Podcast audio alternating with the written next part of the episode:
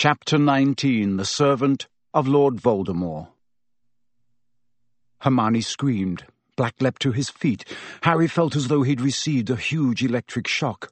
I found this at the base of the Whomping Willow, said Snape, throwing the cloak aside, careful to keep this one pointing directly at Lupin's chest. Very useful, Potter. I thank you. Snape was slightly breathless, but his face was full of suppressed triumph. You're wondering perhaps how I knew you were here, he said, his eyes glittering. I've just been to your office, Lupin. You forgot to take your potion tonight, so I took a gobletful along. And very lucky I did. Lucky for me, I mean. Lying on your desk was a certain map. One glance at it told me all I needed to know. I saw you running along this passageway and out of sight. Severus, Lupin began, but Snape overrode him. I've told the headmaster again and again that you're helping your old friend Black into the castle, Lupin, and here's the proof. Not even I dreamed you would have the nerve to use this old place as your hideout. Severus, you're making a mistake, said Lupin urgently. You haven't heard everything. I can explain. Sirius is not here to kill Harry. Two more for Azkaban tonight, said Snape, his eyes now gleaming fanatically. I shall be interested to see how Dumbledore takes this. He was quite convinced you were harmless. You know, Lupin, a tame werewolf. You fool, said Lupin softly.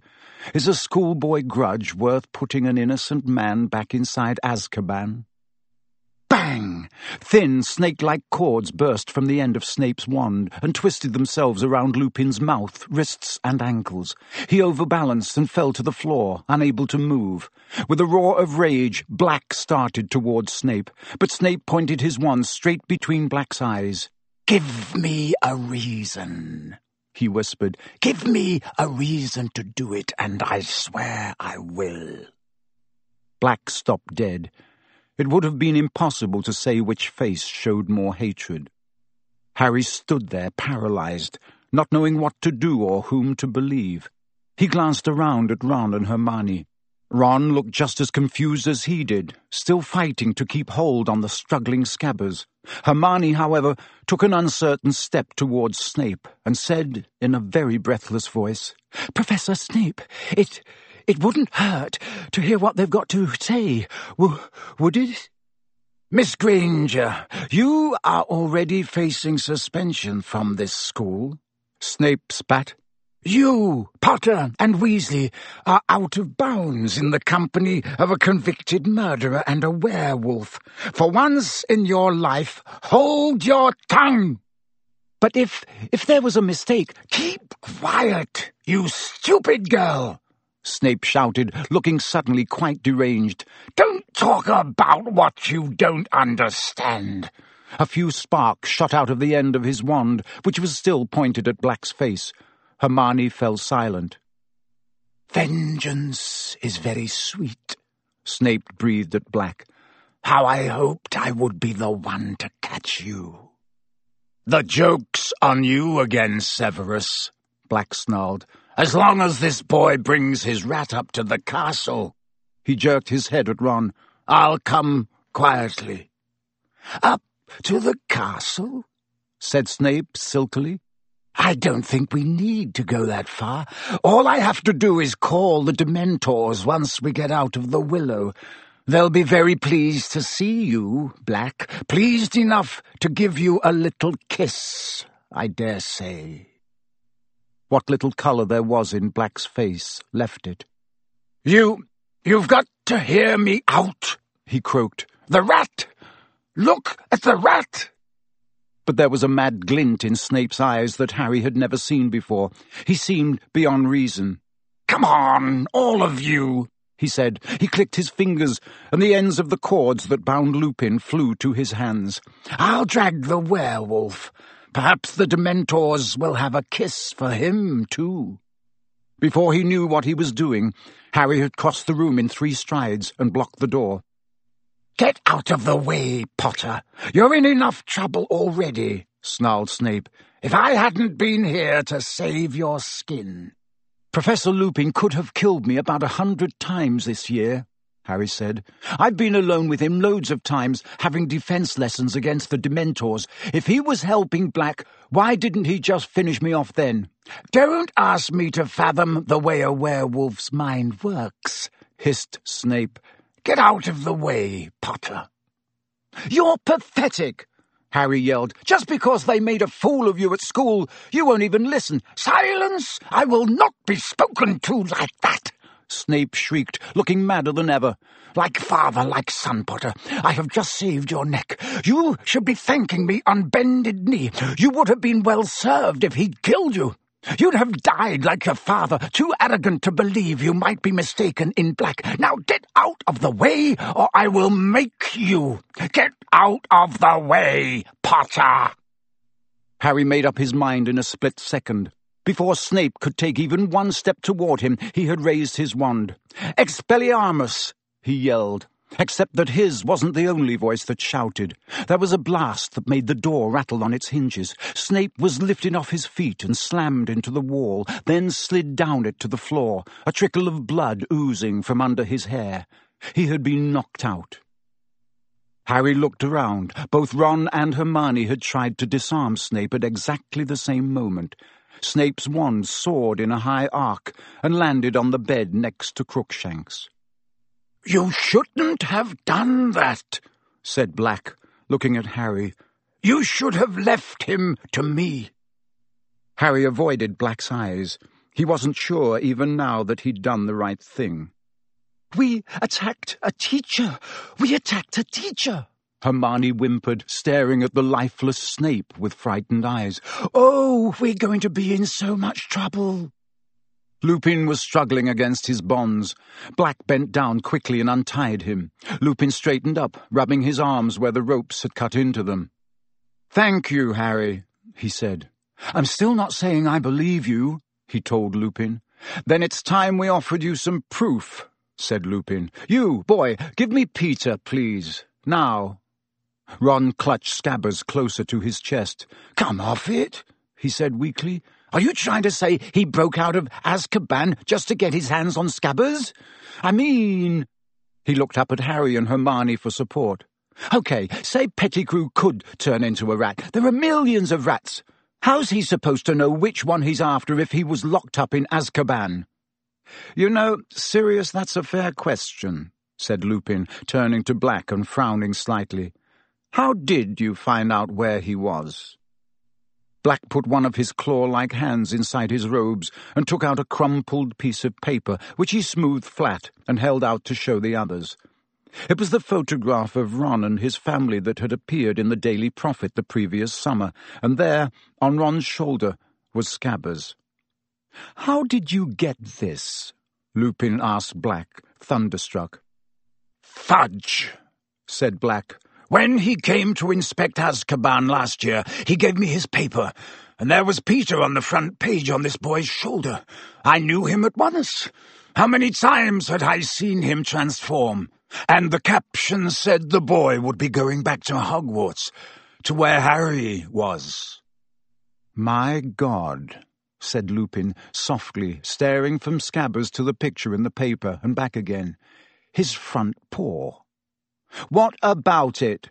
said Ron defiantly. He's got a toe missing, said Black. Of course, Lupin breathed. So simple, so brilliant. He cut it off himself. Just before he transformed, said Black. When I cornered him, he yelled for the whole street to hear that I'd betrayed Lily and James. Then, before I could curse him, he blew apart the street with the wand behind his back, killed everyone within twenty feet of himself, and sped down into the sewer with the other rats. Didn't you ever hear, Ron, said Lupin, the biggest bit of Peter they found was his finger? Look, Scabbers probably had a fight with another rat or something. He's been in my family for ages, right? Twelve years, in fact, said Lupin. Didn't you ever wonder why he was living so long? We... we've been taking good care of him, said Ron. Not looking too good at the moment, though, is he? said Lupin. I'd guess he's been losing weight ever since he heard Sirius was on the loose again. He's been scared of that mad cat, said Ron, nodding toward Crookshanks, who was still purring on the bed. But that wasn't right, Harry thought suddenly. Scabbers had been looking ill before he met Crookshanks, ever since Ron's return from Egypt, since the time when Black had escaped. This cat isn't mad, said Black hoarsely. He reached out a bony hand and stroked Crookshanks' fluffy head. He's the most intelligent of his kind I've ever met. He recognized Peter for what he was right away, and when he met me, he knew I was no dog. It was a while before he trusted me. Finally, I managed to communicate to him what I was after, and he's been helping me. What do you mean? breathed Hermione. He tried to bring Peter to me, but couldn't, so he stole the passwords into Gryffindor Tower for me, as I understand it, he took them from a boy's bedside table. Harry's brain seemed to be sagging under the weight of what he was hearing. It was absurd, and yet... But Peter got wind of what was going on and ran for it, croaked Black. This cat, Crookshanks, did you call him, told me Peter had left blood on the sheets. I suppose he bit himself. Well, faking his own death had worked once. These words jolted Harry to his senses. And why did he fake his death? He said furiously. Because he knew you were about to kill him, like you killed my parents? No, said Lupin. Harry, and now you've come to finish him off. Yes, I have, said Black, with an evil look at Scabbers. Then I should have let Snape take you, Harry shouted. Harry, said Lupin hurriedly. Don't you see? All this time we've thought Sirius betrayed your parents. And Peter tracked him down, but it was the other way around. Don't you see? Peter betrayed your mother and father. Sirius tracked Peter down. That's not true, Harry yelled. He was their secret keeper. He said so before you turned up. He said he killed them. He was pointing at Black, who shook his head slowly. The sunken eyes were suddenly overbright. Harry, I as good as killed them, he croaked. I persuaded Lily and James to change to Peter at the last moment, persuaded them to use him as secret keeper instead of me. I'm to blame, I know it. The night they died, I'd arranged to check on Peter, make sure he was still safe. But when I arrived at his hiding place, he'd gone. Yet there was no sign of a struggle. It didn't feel right. I was scared. I set out for your parents' house straight away. And when I saw their house destroyed and their bodies, I realized what Peter must have done. What I'd done. His voice broke. He turned away. Enough of this, said Lupin, and there was a steely note in his voice Harry had never heard before. There's one certain way to prove what really happened. Ron, give me that rat. What are you going to do with him if I give him to you? Ron asked Lupin tensely. Force him to show himself, said Lupin. If he really is a rat, it won't hurt him. Ron hesitated. Then at long last he held out Scabbers, and Lupin took him. Scabbers began to squeak without stopping, twisting and turning, his tiny black eyes bulging in his head. Ready, Sirius? said Lupin. Black had already retrieved Snape's wand from the bed. He approached Lupin and the struggling rat, and his wet eyes suddenly seemed to be burning in his face. Together, he said quietly. I think so, said Lupin, holding Scabbers tightly in one hand and his wand in the other. On the count of three.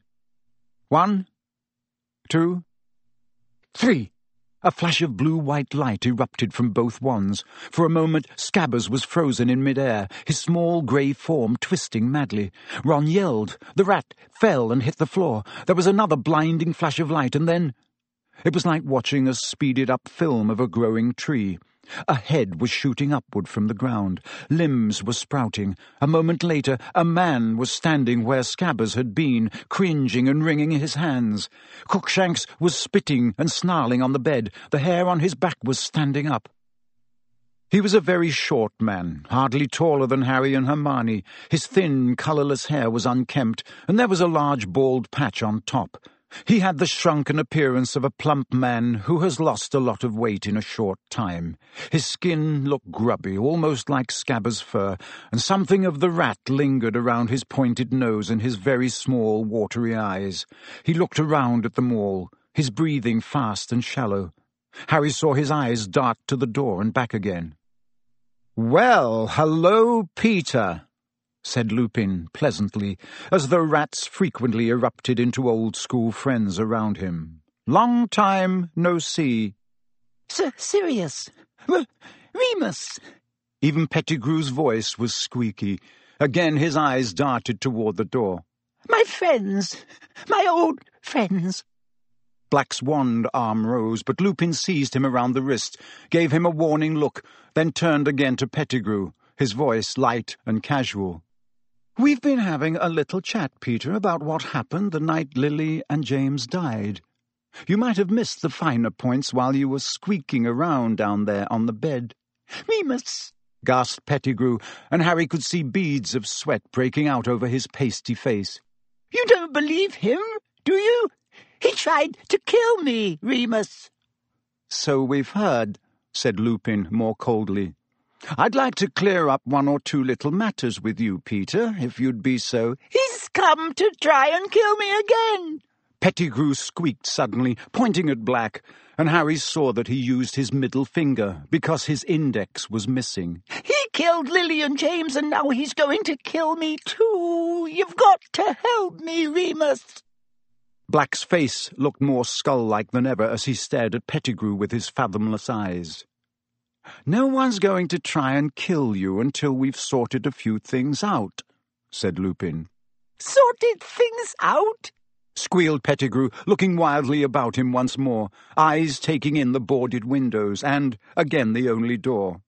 I knew he'd come after me. I knew he'd be back for me. I've been waiting for this for twelve years.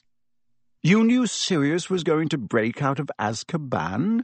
said Lupin, his brow furrowed, when nobody has ever done it before?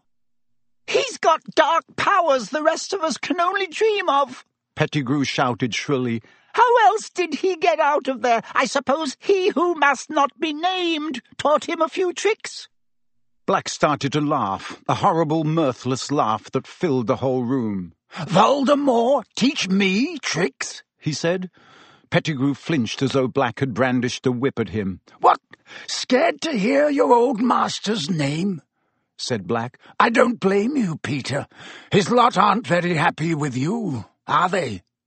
Don't know what you mean, Sirius, muttered Pettigrew, his breathing faster than ever. His whole face was shining with sweat now.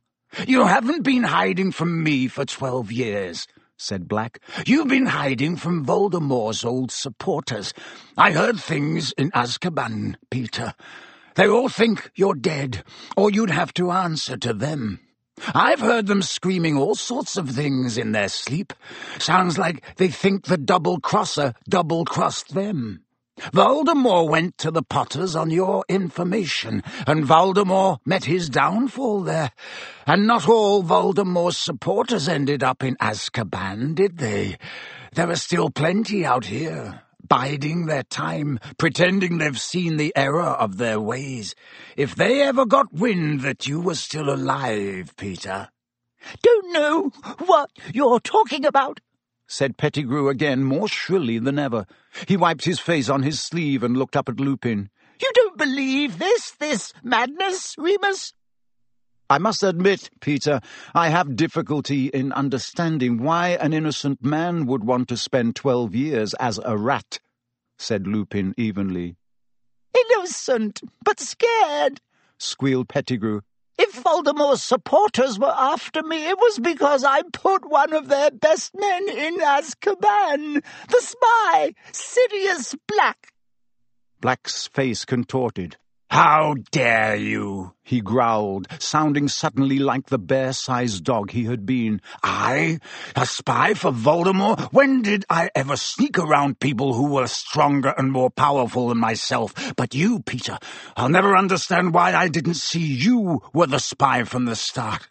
You always liked big friends who'd look after you, didn't you? It used to be us, me and Remus and James. Pettigrew wiped his face again. He was almost panting for breath. Me! A spy! Must be out of your mind! Never! Don't know how you can say such a... Lily and James only made you secret keeper because I suggested it. Black hissed, so venomously that Pettigrew took a step backward. I thought it was the perfect plan. A bluff. Voldemort would be sure to come after me, would never dream they'd use a weak, talentless thing like you.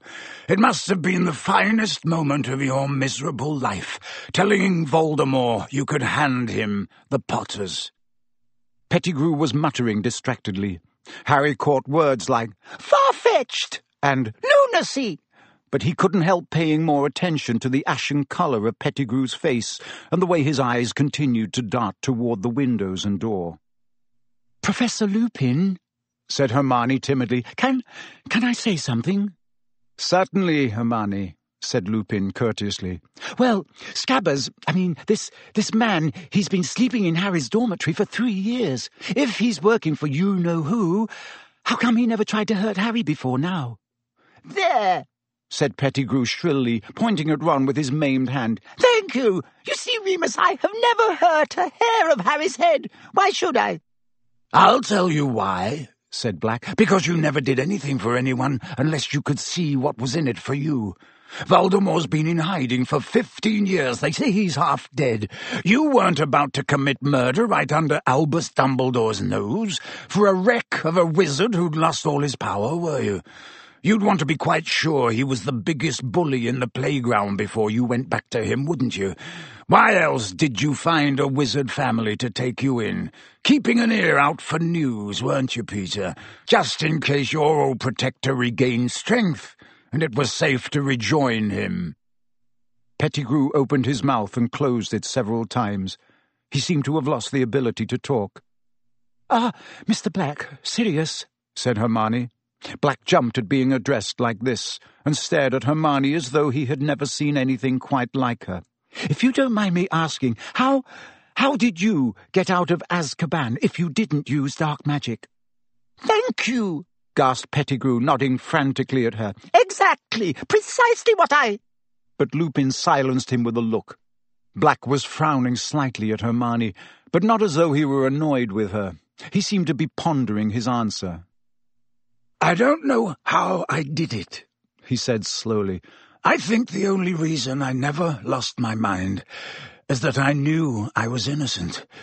That wasn't a happy thought, so the Dementors couldn't suck it out of me. But it kept me sane, and knowing who I am helped me keep my powers, so when it all became too much, I could transform in my cell, become a dog, Dementors can't see, you know. He swallowed. They feel their way toward people by feeding off their emotions. They could tell that my feelings were less, less human, less complex when I was a dog. But they thought, of course, that I was losing my mind like everyone else in there, so it didn't trouble them. But I was weak, very weak, and I had no hope of driving them away from me without a wand. But then I saw Peter in that picture. I realized he was at Hogwarts with Harry, perfectly positioned to act if one hint reached his ears that the dark side was gathering strength again. Pettigrew was shaking his head, mouthing noiselessly, but staring all the while at Black as though hypnotized. Ready to strike at the moment he could be sure of allies, and to deliver the last Potter to them. If he gave them Harry, who dare say he'd betrayed Lord Voldemort? He'd be welcomed back with honours. So, you see, I had to do something. I was the only one who knew Peter was still alive. Harry remembered what Mr. Weasley had told Mrs. Weasley. The guards say he's been talking in his sleep, always the same words. He's at Hogwarts. It was as if someone had lit a fire in my head, and the Dementors couldn't destroy it. It wasn't a happy feeling. It was an obsession. But it gave me strength. It cleared my mind. So one night, when they opened my door to bring food, I slipped past them as a dog. It's so much harder for them to sense animal emotions that they were confused. I was thin, very thin, thin enough to slip through the bars. I swam as a dog back to the mainland. I journeyed north and slipped into the Hogwarts grounds as a dog. I've been living in the forest ever since, except when I came to watch the Quidditch, of course. You fly as well as your father did, Harry. He looked at Harry, who did not look away. Believe me, croaked Black. Believe me, Harry, I never betrayed James and Lily. I would have died before I betrayed them. And at long last, Harry believed him. Throat too tight to speak, he nodded. No, Pettigrew had fallen to his knees as though Harry's nod had been his own death sentence. He shuffled forward on his knees, grovelling, his hands clasped in front of him as though praying. Sirius, it's me, it's Peter, your friend. You wouldn't. Black kicked out, and Pettigrew recoiled. There's enough filth on my robes without you touching them, said Black. Remus, Pettigrew squeaked, turning to Lupin instead, writhing imploringly in front of him. You don't believe this? Wouldn't Sirius have told you they'd changed the plan? Not if he thought I was the spy, Peter, said Lupin. I assume that's why you didn't tell me, Sirius, he said casually over Pettigrew's head. Forgive me, Remus, said Black. Not at all, Padfoot, old friend, said Lupin, who was now rolling up his sleeves. And will you, in turn, forgive me for believing you were the spy? Of course, said Black, and the ghost of a grin flitted across his gaunt face. He too began rolling up his sleeves. Shall we kill him together? Yes, I think so, said Lupin grimly. You wouldn't! You won't! gasped Pettigrew, and he scrambled around to Ron. Ron! Haven't I been a good friend, a good pet? You won't let them kill me, Ron, will you? You're on my side, aren't you? But Ron was staring at Pettigrew with the utmost revulsion. I let you sleep in my bed, he said. Kind boy, kind master. Pettigrew crawled toward Ron. You won't let them do it. I was your rat. I was a good pet. If you made a better rat than a human, it's not much to boast about, Peter, said Black harshly. Ron, going still paler with pain, wrenched his broken leg out of Pettigrew's reach. Pettigrew turned on his knees, staggered forward, and seized the hem of Hermione's robes. Sweet girl, clever girl, you... you won't let them? Help me! Hermione pulled her robes out of Pettigrew's clutching hands and backed away against the wall, looking horrified. Pettigrew knelt, trembling uncontrollably, and turned his head slowly toward Harry. Harry, Harry, you look just like your father, just like him. How dare you speak to Harry? roared Black. How dare you face him? How dare you talk about James in front of him? Harry, whispered Pettigrew, shuffling toward him, hands outstretched. Harry, James wouldn't have wanted me killed. James would have understood, Harry. He would have shown me mercy. Both Black and Lupin strode forward, seized Pettigrew's shoulders, and threw him backward onto the floor. He sat there twitching with terror, staring up at them. You sold Lily and James to Voldemort, said Black, who was shaking too. Do you deny it? Pettigrew burst into tears. It was horrible to watch, like an oversized, balding baby cowering on the floor. Sirius, Sirius, what could I have done? The Dark Lord! You have no idea! He has weapons you can't imagine! I was scared, Sirius. I was never brave like you and Remus and James. I never meant it to happen. He who must not be named forced me. Don't lie, bellowed Black. You'd been passing information to him for a year before Lily and James died. You were his spy. He, he was taking over everywhere, gasped Pettigrew. What, what was there to be gained by refusing him? What was there to be gained by fighting the most evil wizard who has ever existed? said Black with a terrible fury in his face. Only innocent lives, Peter. Don't understand, whined Pettigrew. He would have killed me, Sirius. Then you should have died, roared Black. Died rather than betray your friends, as we would have done for you. Black and Lupin stood shoulder to shoulder, wands raised. You should have realized, said Lupin quietly, if Voldemort didn't kill you, we would. Goodbye, Peter.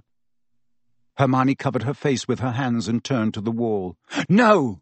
Harry yelled. He ran forward, placing himself in front of Pettigrew, facing the ones. You can't kill him, he said breathlessly. You can't! Black and Lupin both looked staggered. Harry, this piece of vermin is the reason you have no parents, Black snarled. This cringing bit of filth would have seen you die too, without turning a hair. You heard him. His own stinking skin meant more to him than your whole family. I know, Harry panted. We'll take him up to the castle. We'll hand him over to the Dementors. He can go to Azkaban. But don't kill him. Harry! gasped Pettigrew, and he flung his arms around Harry's knees. You! Thank you! It's more than I deserve. Thank you! Get off me! Harry spat, throwing Pettigrew's hands off him in disgust. I'm not doing this for you. I'm doing it because I don't reckon my dad would have wanted them to become killers, just for you. No one moved or made a sound except Pettigrew, whose breath was coming in wheezes as he clutched his chest. Black and Lupin were looking at each other. Then, with one movement, they lowered their wands. You're the only person who has the right to decide, Harry, said Black. But think, think what he did. He can go to Azkaban, Harry repeated. If anyone deserves that place, he does. Pettigrew was still wheezing behind him. Very well, said Lupin. Stand aside, Harry. Harry hesitated. I'm going to tie him up, said Lupin. That's all, I swear. Harry stepped out of the way. Thin cord shot from Lupin's wand this time, and next moment Pettigrew was wriggling on the floor, bound and gagged. But if you transform, Peter, growled Black, his own wand pointing at Pettigrew too, we will kill you. You agree, Harry? Harry looked down at the pitiful figure on the floor and nodded so that Pettigrew could see him. Right, said Lupin, suddenly businesslike. Ron, I can't mend bones nearly as well as Madame Pomfrey, so I think it's best if we just strap your leg up until we can get you to the hospital wing. He hurried over to Ron, bent down, tapped Ron's leg with his wand, and muttered, Ferula. Bandages spun up Ron's leg, strapping it tightly to a splint. Lupin helped him to his feet. Ron put his weight gingerly on the leg and didn't wince. That's better, he said. Thanks. What about Professor Snape? Said Hermione in a small voice, looking down at Snape's prone figure. There's nothing seriously wrong with him, said Lupin, bending over Snape and checking his pulse. You were just a little over-enthusiastic, still out cold. Uh, perhaps it will be best if we don't revive him until we're safely back in the castle. We can take him like this. He muttered, Mobilicorpus, as though invisible strings were tied to Snape's wrists, neck, and knees, he was pulled into a standing position, head still lolling unpleasantly, like a grotesque puppet. He hung a few inches above the ground, his limp feet dangling. Lupin picked up the invisibility cloak and tucked it safely into his pocket. And two of us should be chained to this, said Black, nudging Pettigrew with his toe, just to make sure. I'll do it, said Lupin. And me, said Ron, savagely limping forward. Black conjured heavy manacles from thin air. Soon Pettigrew was upright again, left arm chained to Lupin's right, right arm to Ron's left. Ron's face was set. He seemed to have taken Scabbers' true identity as a personal insult. Crookshanks leapt lightly off the bed and led the way out of the room, his bottle-brush tail held jauntily high. Chapter 20 The Dementor's Kiss Harry had never been part of a stranger group. Crookshanks led the way down the stairs. Lupin, Pettigrew, and Ron went next, looking like entrants in a six-legged race. Next came Professor Snape, drifting creepily along, his toes hitting each stair as they descended, held up by his own wand, which was being pointed at him by Sirius. Harry and Hermione brought up the rear. Getting back into the tunnel was difficult. Lupin, Pettigrew, and Ron had to turn sideways to manage it. Lupin still had Pettigrew covered with his wand. Harry could see them edging awkwardly along the tunnel in single file. Crookshanks was still in the lead. Harry went right after Black, who was still making Snape drift along ahead of them. He kept bumping his lolling head on the low ceiling. Harry had the impression Black was making no effort to prevent this. You know what this means, Black said abruptly to Harry as they made their slow progress along the tunnel. Turning Pettigrew in? You're free, said Harry. Yes, said Black, but I'm also... I don't know if anyone ever told you. I'm your godfather. Yeah, I knew that, said Harry. Well, your parents appointed me your guardian, said Black stiffly. If anything happened to them... Harry waited, did Black mean what he thought he meant? I'll understand, of course, if you want to stay with your aunt and uncle, said Black. But, well, think about it. Once my name's cleared, if you wanted a, a different home... Some sort of explosion took place in the pit of Harry's stomach. What? Live with you? he said, accidentally cracking his head on a bit of rock protruding from the ceiling. Leave the Dursleys? Of course, I thought you wouldn't want to, said Black quickly. I understand. I just thought I'd... Are you insane? said Harry, his voice easily as croaky as Black's. Of course I want to leave the Dursleys. Have you got a house? When can I move in? Black turned right around to look at him. Snape's head was scraping the ceiling, but Black didn't seem to care. You want to? he said. You mean it? Yeah, I mean it, said Harry. Black's gaunt face broke into the first true smile Harry had seen upon it. The difference it made was startling, as though a person ten years younger was shining through the starved mask. For a moment he was recognizable as the man who had laughed at Harry's parents' wedding. They did not speak again until they had reached the end of the tunnel. Crookshanks darted up first. He had evidently pressed his paw to the knot on the trunk, because Lupin, Pettigrew, and Ron clambered upward without any sign of savaging branches. Black saw Snape up through the hole, then stood back for Harry and Hermione to pass.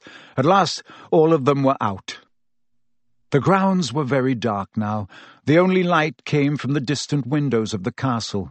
Without a word, they set off. Pettigrew was still wheezing and occasionally whimpering. Harry's mind was buzzing. He was going to leave the Dursleys. He was going to live with Sirius Black, his parents' best friend. He felt dazed. What would happen when he told the Dursleys he was going to live with the convict they'd seen on television? One wrong move, Peter, said Lupin, threateningly ahead. His wand was still pointed sideways at Pettigrew's chest. Silently, they tramped through the grounds, the castle lights growing slowly larger. Snape was still drifting weirdly ahead of Black, his chin bumping on his chest, and then... A cloud shifted. There was suddenly dim shadows on the ground. Their party was bathed in moonlight. Snape collided with Lupin, Pettigrew, and Ron, who had stopped abruptly. Black froze. He flung out one arm to make Harry and Hermione stop. Harry could see Lupin's silhouette. He had gone rigid. Then his limbs began to shake. Oh, my! Hermione gasped. He didn't take his potion tonight. He's not safe. Run! Black whispered. Run! Now! But Harry couldn't run. Ron was chained to Pettigrew and Lupin. He leapt forward, but Black caught him around the chest and threw him back. Leave it to me! Run! There was a terrible snarling noise. Lupin's head was lengthening, so was his body. His shoulders were hunching. Hair was sprouting visibly on his face and hands, which were curling into clawed paws. Crookshank's hair was on end again. He was backing away.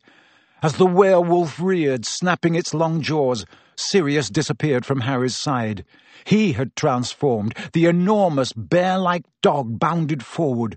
As the werewolf wrenched itself free of the manacle binding it, the dog seized it about the neck and pulled it backward, away from Ron and Pettigrew. They were locked jaw to jaw, claws ripping at each other. Harry stood transfixed by the sight, too intent upon the battle to notice anything else. It was Hermione's scream that alerted him. Pettigrew had dived for Lupin's dropped wand.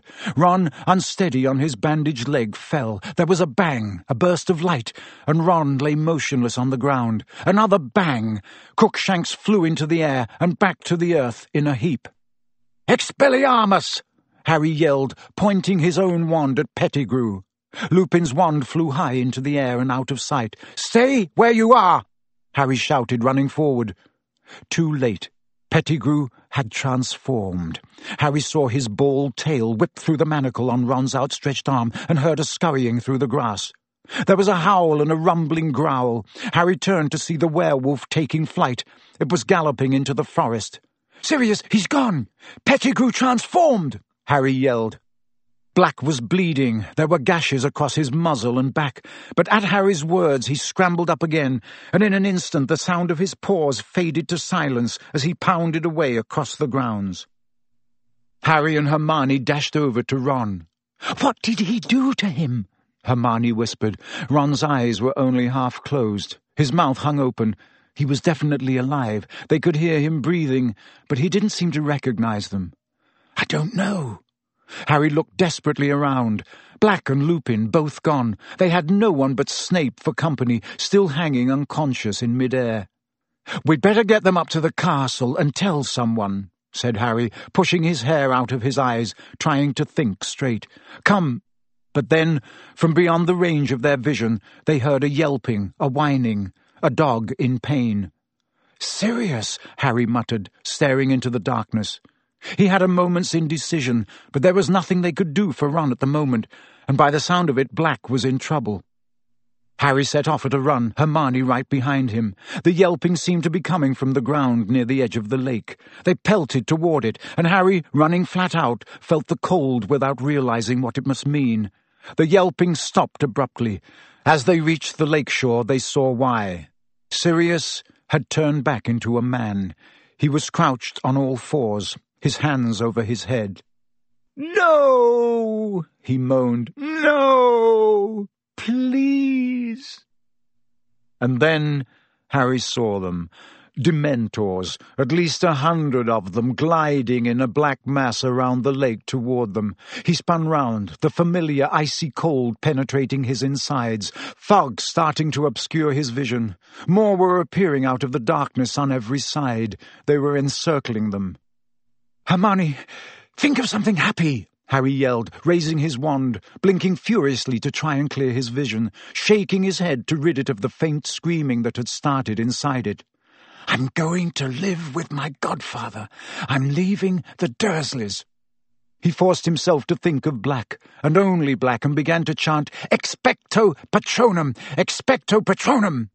Black gave a shudder, rolled over, and lay motionless on the ground, pale as death.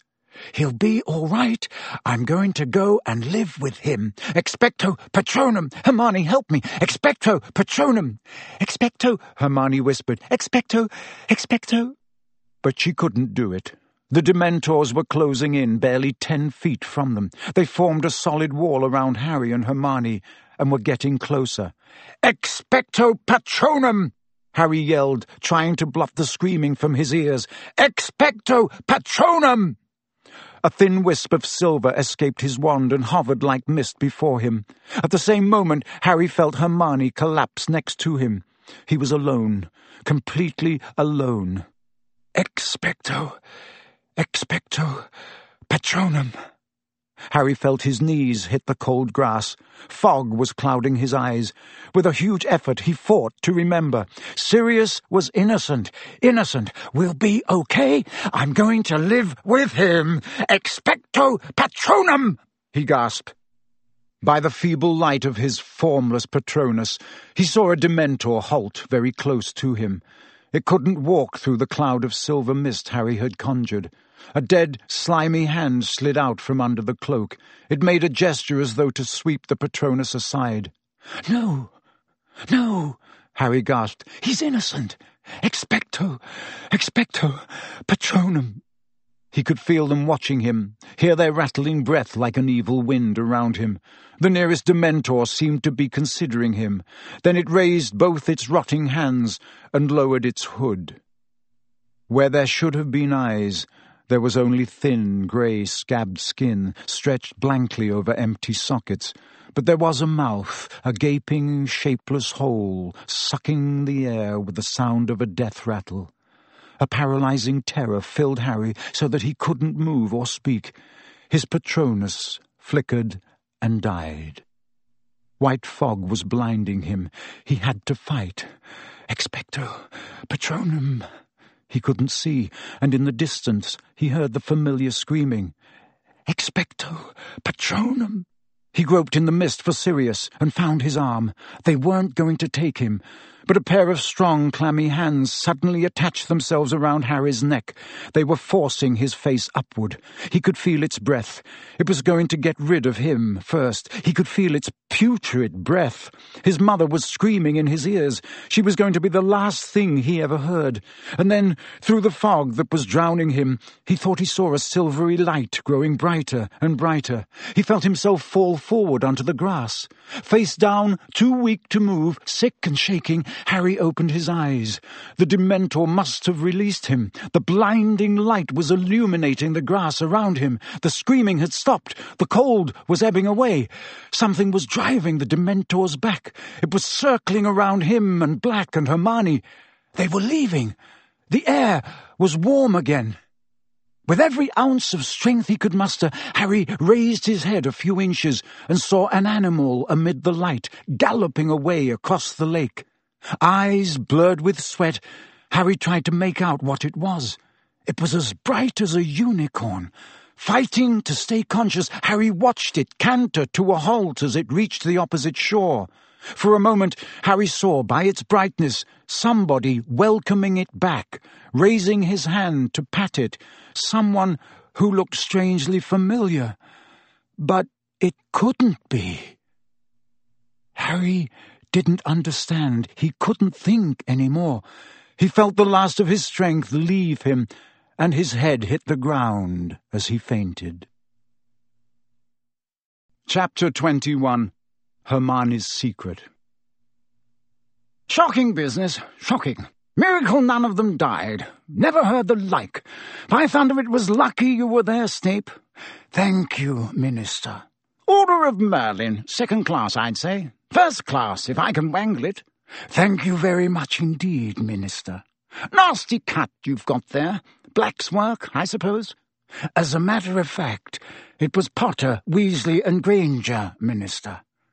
No. Black had bewitched them. I saw it immediately. A confundus charm, to judge by their behaviour. They seemed to think there was a possibility he was innocent. They weren't responsible for their actions. On the other hand, their interference might have permitted Black to escape. They obviously thought they were going to catch Black single-handed. They've got away with a great deal before now. I'm afraid it's given them a rather high opinion of themselves. And of course Potter has always been allowed an extraordinary amount of license by the headmaster. Ah, well, Snape. Harry Potter, you know. We've all got a bit of a blind spot where he's concerned.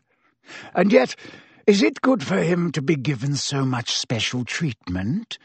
Personally, I try and treat him like any other student, and any other student would be suspended, at the very least, for leading his friends into such danger. Consider, Minister, against all school rules, after all the precautions put in place for his protection, out of bounds at night, consorting with a werewolf and a murderer, and I have reason to believe he has been visiting Hogsmeade illegally, too. Well, well, we shall see, Snape, we shall see. The boy has undoubtedly been foolish. Harry lay listening with his eyes tight shut. He felt very groggy. The words he was hearing seemed to be travelling very slowly from his ears to his brain, so that it was difficult to understand. His limbs felt like lead, his eyelids too heavy to lift. He wanted to lie here on this comfortable bed forever. What amazes me most is the behaviour of the Dementors. You've really no idea what made them retreat, Snape? No, Minister. By the time I had come round, they were heading back to their positions at the entrances. Extraordinary. And yet, Black and Harry and the girl, all unconscious by the time I reached them. I bound and gagged Black, naturally, conjured stretchers, and brought them all straight back to the castle. There was a pause. Harry's brain seemed to be moving a little faster, and as it did, a gnawing sensation grew in the pit of his stomach. He opened his eyes. Everything was slightly blurred. Somebody had removed his glasses. He was lying in the dark hospital wing.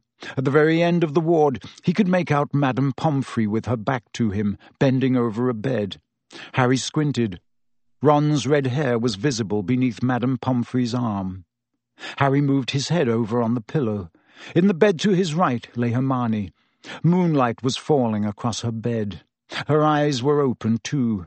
She looked petrified, and when she saw that Harry was awake, pressed a finger to her lips, then pointed to the hospital wing door. It was ajar, and the voices of Cornelius Fudge and Snape were coming through it from the corridor outside. Madame Pomfrey now came walking briskly up the dark ward to Harry's bed. He turned to look at her.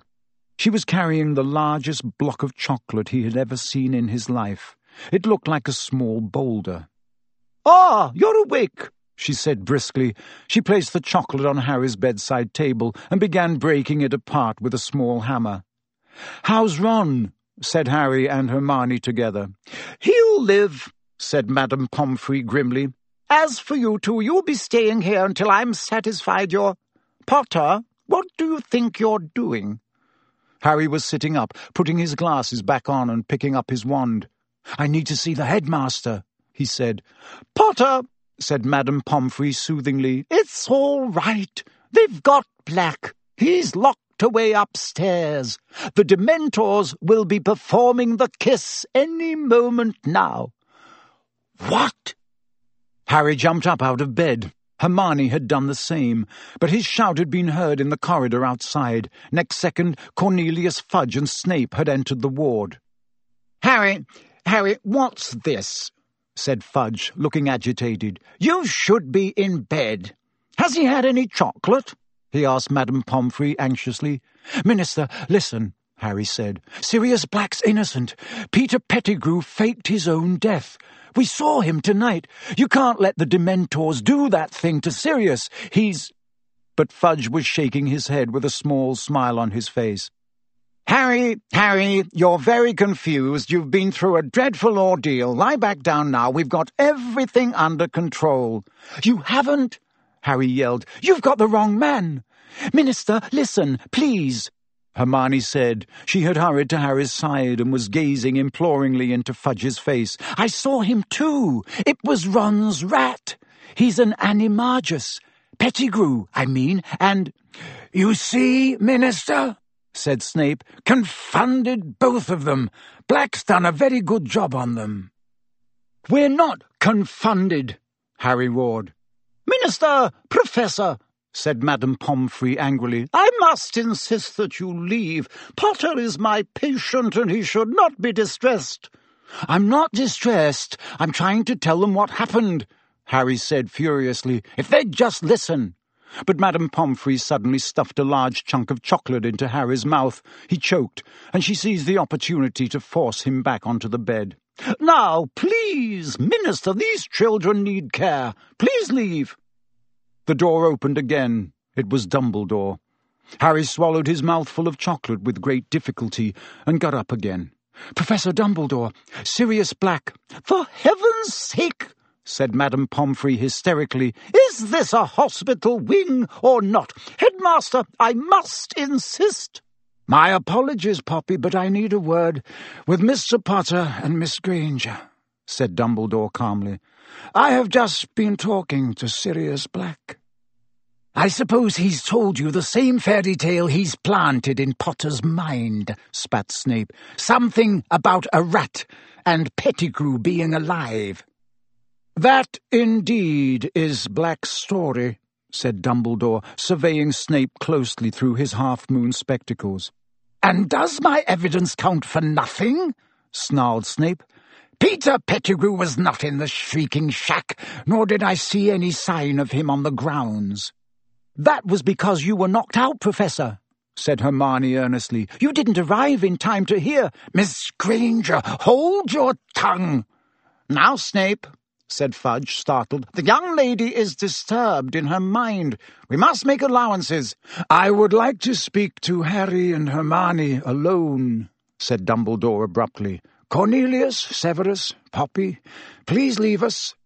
Headmaster, sputtered Madame Pomfrey. They need treatment. They need rest. This cannot wait, said Dumbledore. I must insist. Madame Pomfrey pursed her lips and strode away into her office at the end of the ward, slamming the door behind her. Fudge consulted the large gold pocket watch dangling from his waistcoat.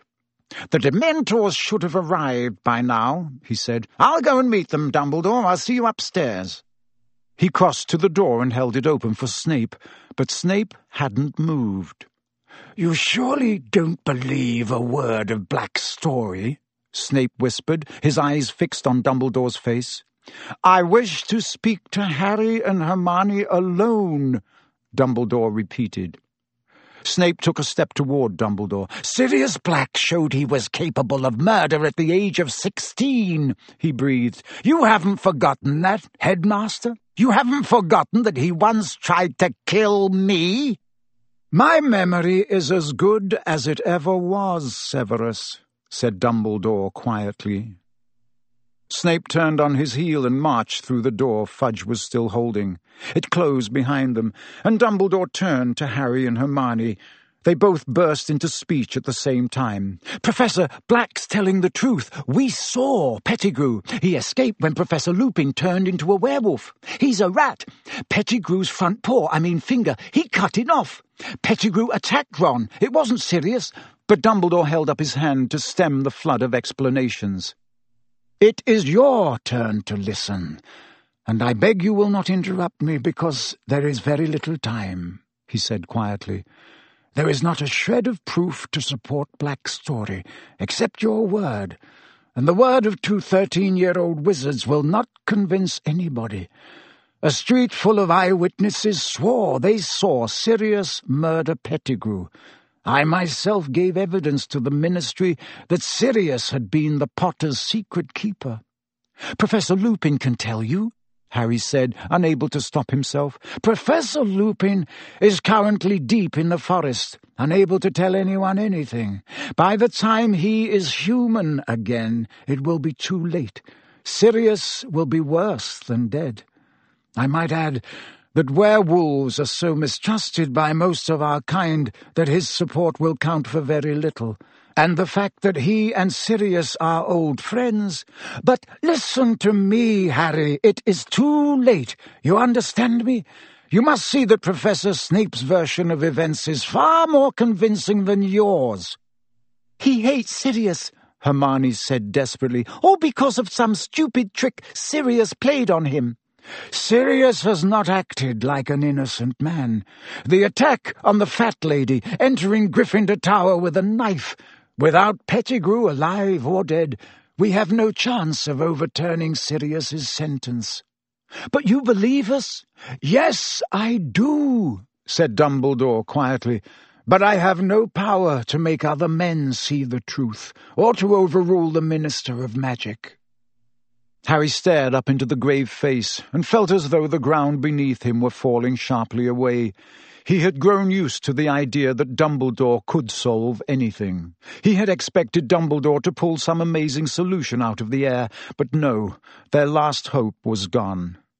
What we need, said Dumbledore slowly, and his light blue eyes moved from Harry to Hermione, is more time.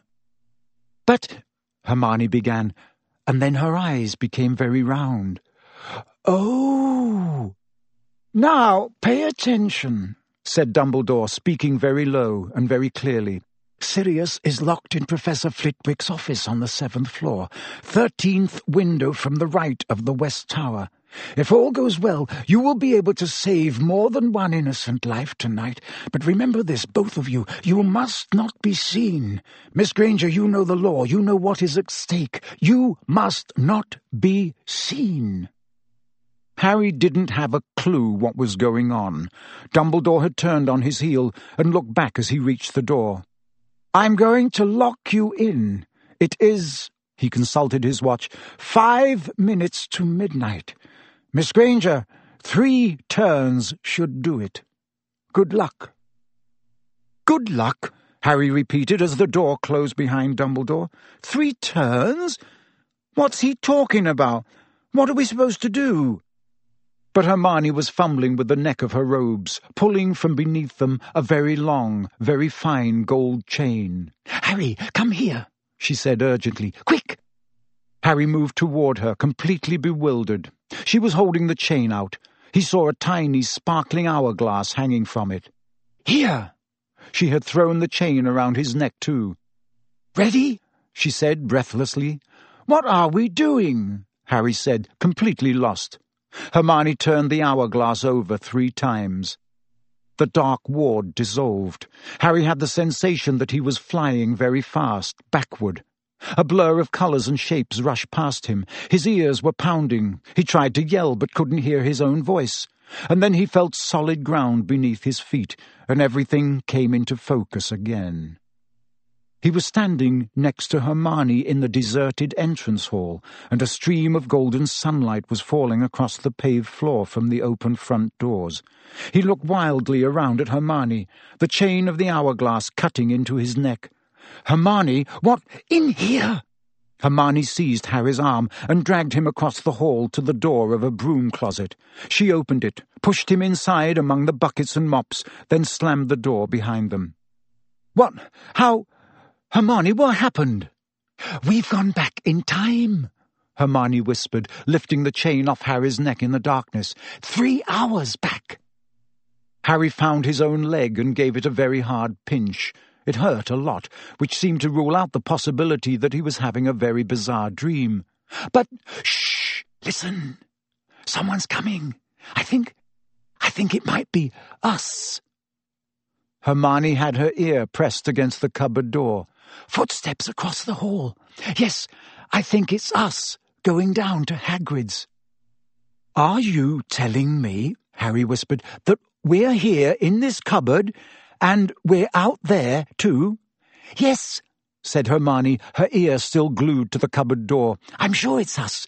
It doesn't sound like more than three people, and we're walking slowly because we're under the invisibility cloak. She broke off, still listening intently. We've gone down the front steps. Hermione sat down on an upturned bucket, looking desperately anxious, but Harry wanted a few questions answered. Where did you get that hourglass thing? It's called a time turner, Hermione whispered, and I got it from Professor McGonagall on our first day back. I've been using it all year to get to all my lessons. Professor McGonagall made me swear I wouldn't tell anyone. She had to write all sorts of letters to the Ministry of Magic so I could have one. She had to tell them that I was a model student, that I'd never, ever use it for anything except my studies.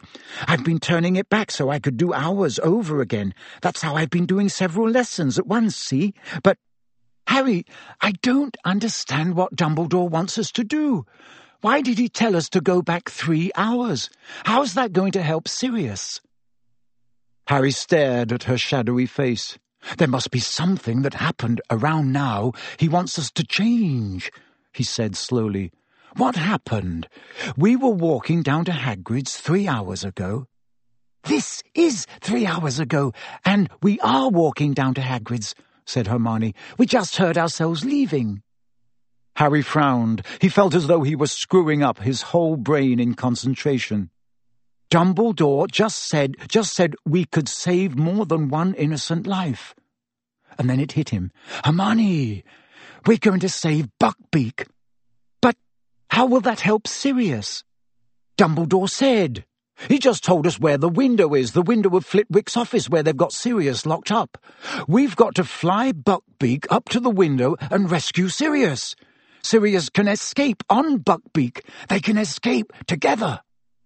From what Harry could see of Hermione's face, she looked terrified. If we manage that without being seen, it'll be a miracle. Well, we've got to try, haven't we?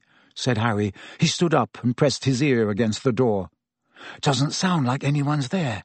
Come on, let's go. Harry pushed open the closet door. The entrance hall was deserted.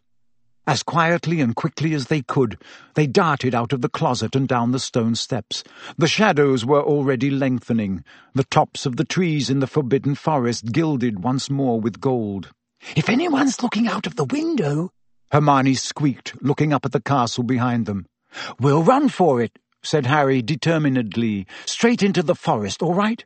We'll have to hide behind a tree or something and keep a lookout. Okay, but we'll go around by the greenhouses, said Hermione breathlessly. We need to keep out of sight of Hagrid's front door, or we'll see us. We must be nearly at Hagrid's by now. Still working out what she meant, Harry set off at a sprint, Hermione behind him. They tore across the vegetable gardens to the greenhouses, paused for a moment behind them, then set off again, fast as they could, skirting around the Whomping Willow, tearing toward the shelter of the forest. Safe in the shadows of the trees, Harry turned around. Seconds later, Hermione arrived beside him, panting. Right, she gasped. We need to sneak over to Hagrid's. Keep out of sight, Harry. They made their way silently through the trees, keeping to the very edge of the forest. Then, as they glimpsed the front of Hagrid's house, they heard a knock upon his door.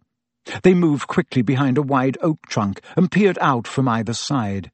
Hagrid had appeared in his doorway, shaking and white, looking around to see who had knocked, and Harry heard his own voice. It's us! We're wearing the invisibility cloak. Let us in, and we can take it off. You shouldn't have come, Hagrid whispered. He stood back, then shut the door quickly. This is the weirdest thing we've ever done, Harry said fervently. Let's move along a bit, Hermione whispered. We need to get nearer to Buckbeak. They crept through the trees until they saw the nervous hippogriff tethered to the fence around Hagrid's pumpkin patch. Now? Harry whispered. No, said Hermione. If we steal him now, those committee people will think Hagrid set him free.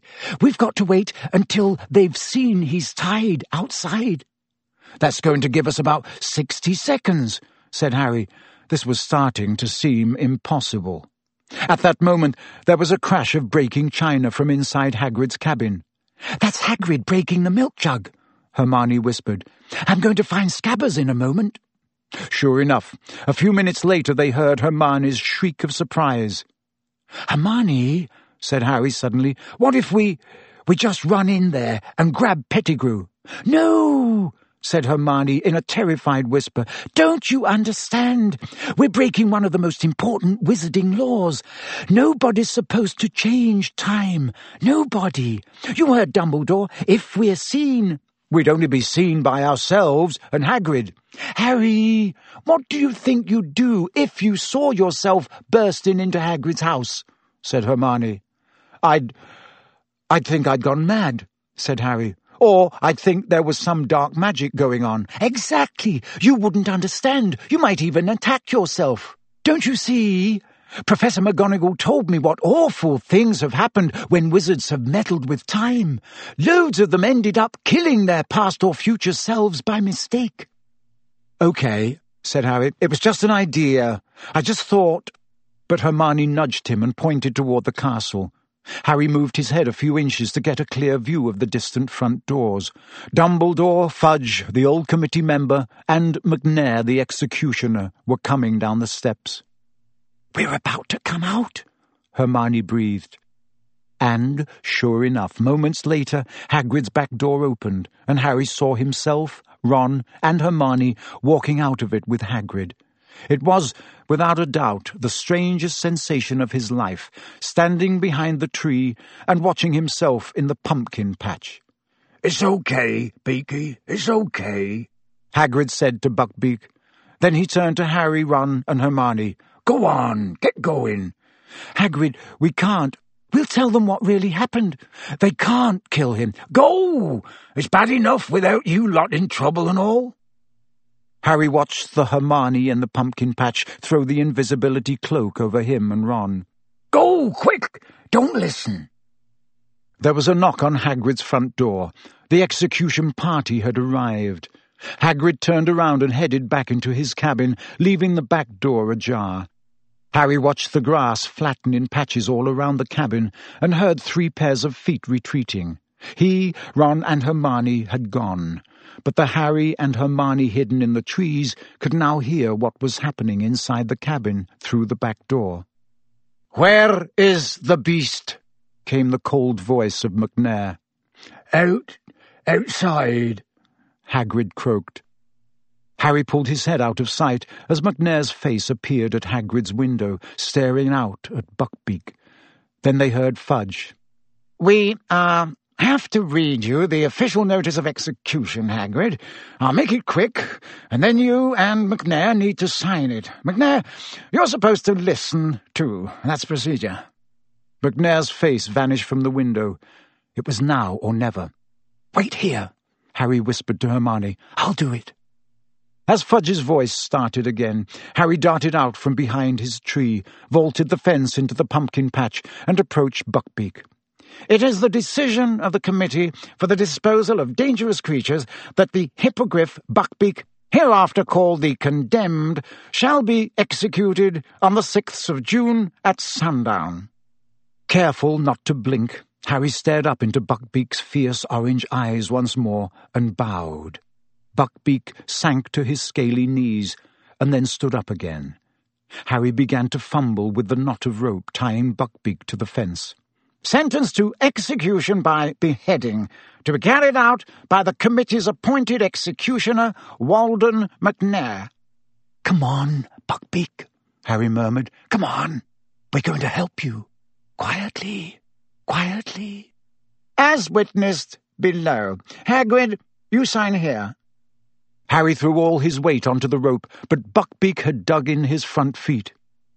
Well, let's get this over with, said the reedy voice of the committee member from inside Hagrid's cabin. Hagrid, perhaps it will be better if you stay inside. No, I... I want to be with him. I don't want him to be alone. Footsteps echoed from within the cabin. Buckbeak, move! Harry hissed. Harry tugged harder on the rope around Buckbeak's neck. The hippogriff began to walk, rustling its wings irritably. They were still ten feet away from the forest, in plain view of Hagrid's back door. One moment, please, Macnair, came Dumbledore's voice. You need to sign, too. The footsteps stopped. Harry heaved on the rope. Buckbeak snapped his beak and walked a little faster. Hermione's white face was sticking out from behind a tree. Harry, hurry, she mouthed. Harry could still hear Dumbledore's voice talking from within the cabin. He gave the rope another wrench. Buckbeak broke into a grudging trot. They had reached the trees. Quick! Quick! Hermione moaned, darting out from behind her tree, seizing the rope too and adding her weight to make Buckbeak move faster. Harry looked over his shoulder. They were now blocked from sight. They couldn't see Hagrid's garden at all. Stop! he whispered to Hermione. They might hear us. Hagrid's back door had opened with a bang. Harry, Hermione, and Buckbeak stood quite still. Even the hippogriff seemed to be listening intently. Silence. Then where is it? said the reedy voice of the committee member. Where is the beast? It was tied here, said the executioner furiously. I saw it, just here. How extraordinary, said Dumbledore. There was a note of amusement in his voice. Beaky, said Hagrid huskily. There was a swishing noise and the thud of an axe. The executioner seemed to have swung it into the fence in anger. And then came the howling, and this time they could hear Hagrid's words through the sobs. Gone! Gone! Bless his little beak. He's gone. Must have pulled himself free. Beaky, you clever boy. Buckbeak started to strain against the rope, trying to get back to Hagrid. Harry and Hermione tightened their grip and dug their heels into the forest floor to stop him. Someone untied him, the executioner was snarling. We should search the grounds, the forest. Macnair, if Buckbeak has indeed been stolen, do you really think the thief will have led him away on foot? said Dumbledore, still sounding amused. Search the skies, if you will. Hagrid, I could do with a cup of tea, or a large brandy. Oh, of course, Professor, said Hagrid, who sounded weak with happiness. Come in, come in. Harry and Hermione listened closely. They heard footsteps, the soft cursing of the executioner, the snap of the door, and then silence once more. Now what? whispered Harry, looking around. We'll have to hide in here, said Hermione, who looked very shaken. We need to wait until they've gone back to the castle. Then we wait until it's safe to fly Buckbeak up to Sirius's window. He won't be there for another couple of hours. Ooh, this is going to be difficult. She looked nervously over her shoulder into the depths of the forest. The sun was setting now. We're going to have to move, said Harry, thinking hard. We've got to be able to see the Whomping Willow, or we won't know what's going on. Okay, said Hermione, getting a firmer grip on Buckbeak's rope. But we've got to keep out of sight, Harry, remember. They moved around the edge of the forest, darkness falling thickly around them, until they were hidden behind a clump of trees through which they could make out the willow. There's Ron, said Harry suddenly. A dark figure was sprinting across the lawn, and its shout echoed through the still night air. Get away from him! Get away! Scabbers! Come here! And then they saw two more figures materialize out of nowhere. Harry watched himself and Hermione chasing after Ron. Then he saw Ron dive. Gotcha! Get off, you stinking cat! There's Sirius, said Harry. The great shape of the dog had bounded out from the roots of the willow. They saw him bowl Harry over, then seize Ron. Looks even worse from here, doesn't it? said Harry, watching the dog pulling Ron into the roots. Ouch! Look! I just got walloped by the tree, and so did you. This is weird. The Whomping Willow was creaking and lashing out with its lower branches. They could see themselves darting here and there, trying to reach the trunk, and then the tree froze. That was Crookshanks pressing the knot, said Hermione. And there we go, Harry muttered. We're in. The moment they disappeared, the tree began to move again. Seconds later, they heard footsteps quite close by. Dumbledore, Macnair, Fudge, and the old committee member were making their way up to the castle. Right after we'd gone down into the passage, said Hermione. If only Dumbledore had come with us. Macnair and Fudge would have come too, said Harry bitterly. I bet you anything Fudge would have told Macnair to murder Sirius on the spot. They watched the four men climb the castle steps and disappear from view. For a few minutes the scene was deserted, then... Here comes Lupin, said Harry, as they saw another figure sprinting down the stone steps and herring toward the willow. Harry looked up at the sky. Clouds were obscuring the moon completely. They watched Lupin seize a broken branch from the ground and prod the knot on the trunk. The tree stopped fighting, and Lupin too disappeared into the gap in its roots. If only he'd grabbed the cloak, said Harry. It's just lying there. He turned to Hermione. If I dashed out now and grabbed it, Snape'd never be able to get it, and, Harry, we mustn't be seen. How can you stand this? he asked Hermione fiercely. Just standing here and watching it happen. He hesitated. I'm going to grab the cloak. Harry, no! Hermione seized the back of Harry's robes not a moment too soon. Just then they heard a burst of song. It was Hagrid making his way up to the castle, singing at the top of his voice and weaving slightly as he walked. A large bottle was swinging from his hands. See? Hermione whispered. See what would have happened? We've got to keep out of sight. No, Buckbeak! The hippogriff was making frantic attempts to get to Hagrid again. Harry seized his rope too, straining to hold Buckbeak back. They watched Hagrid meander tipsily up to the castle. He was gone. Buckbeak stopped fighting to get away. His head drooped sadly. Barely two minutes later, the castle doors flew open yet again, and Snape came charging out of them, running toward the willow. Harry's fists clenched as they watched Snape skid to a halt next to the tree, looking around. He grabbed the cloak and held it up.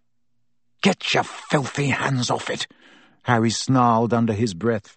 Shh! Snape seized the branch Lupin had used to freeze the tree, prodded the knot, and vanished from view as he put on the cloak. So that's it, said Hermione quietly. We're all down there. And now we've just got to wait until we come back up again.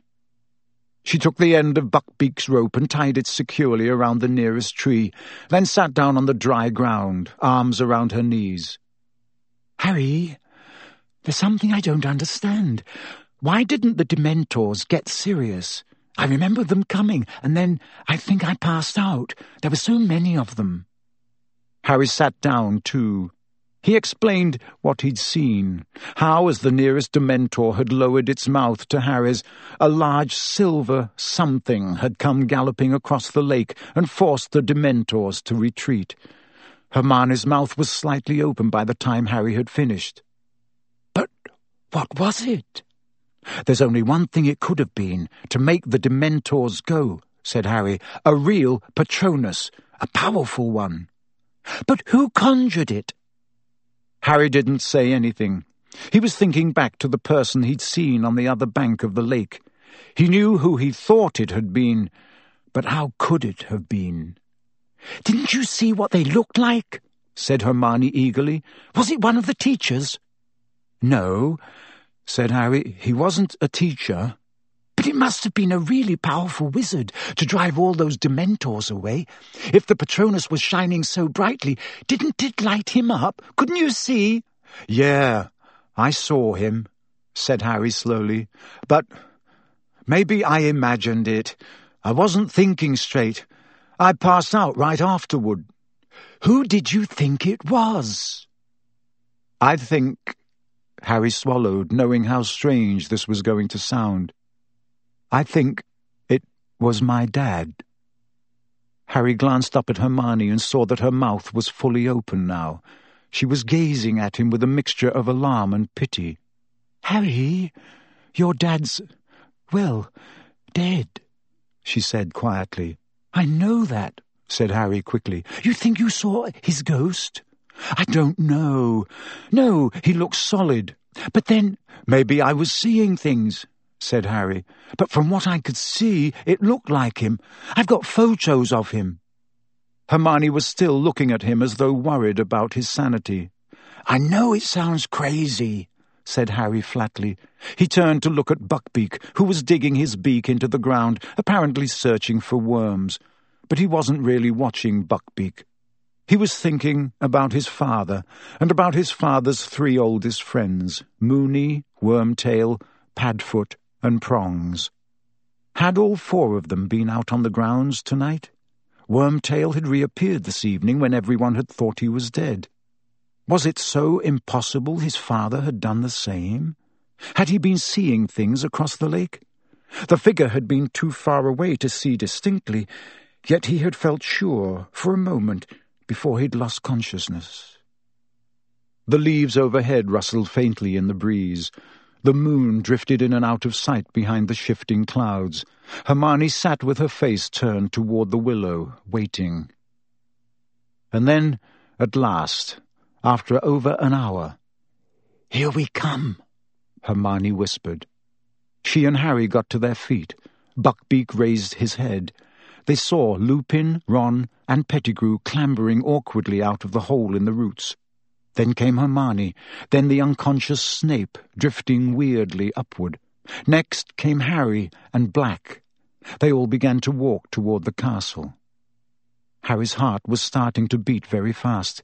He glanced up at the sky. Any moment now, that cloud was going to move aside and show the moon. Harry, Hermione muttered, as though she knew exactly what he was thinking. We've got to stay put. We mustn't be seen. There's nothing we can do.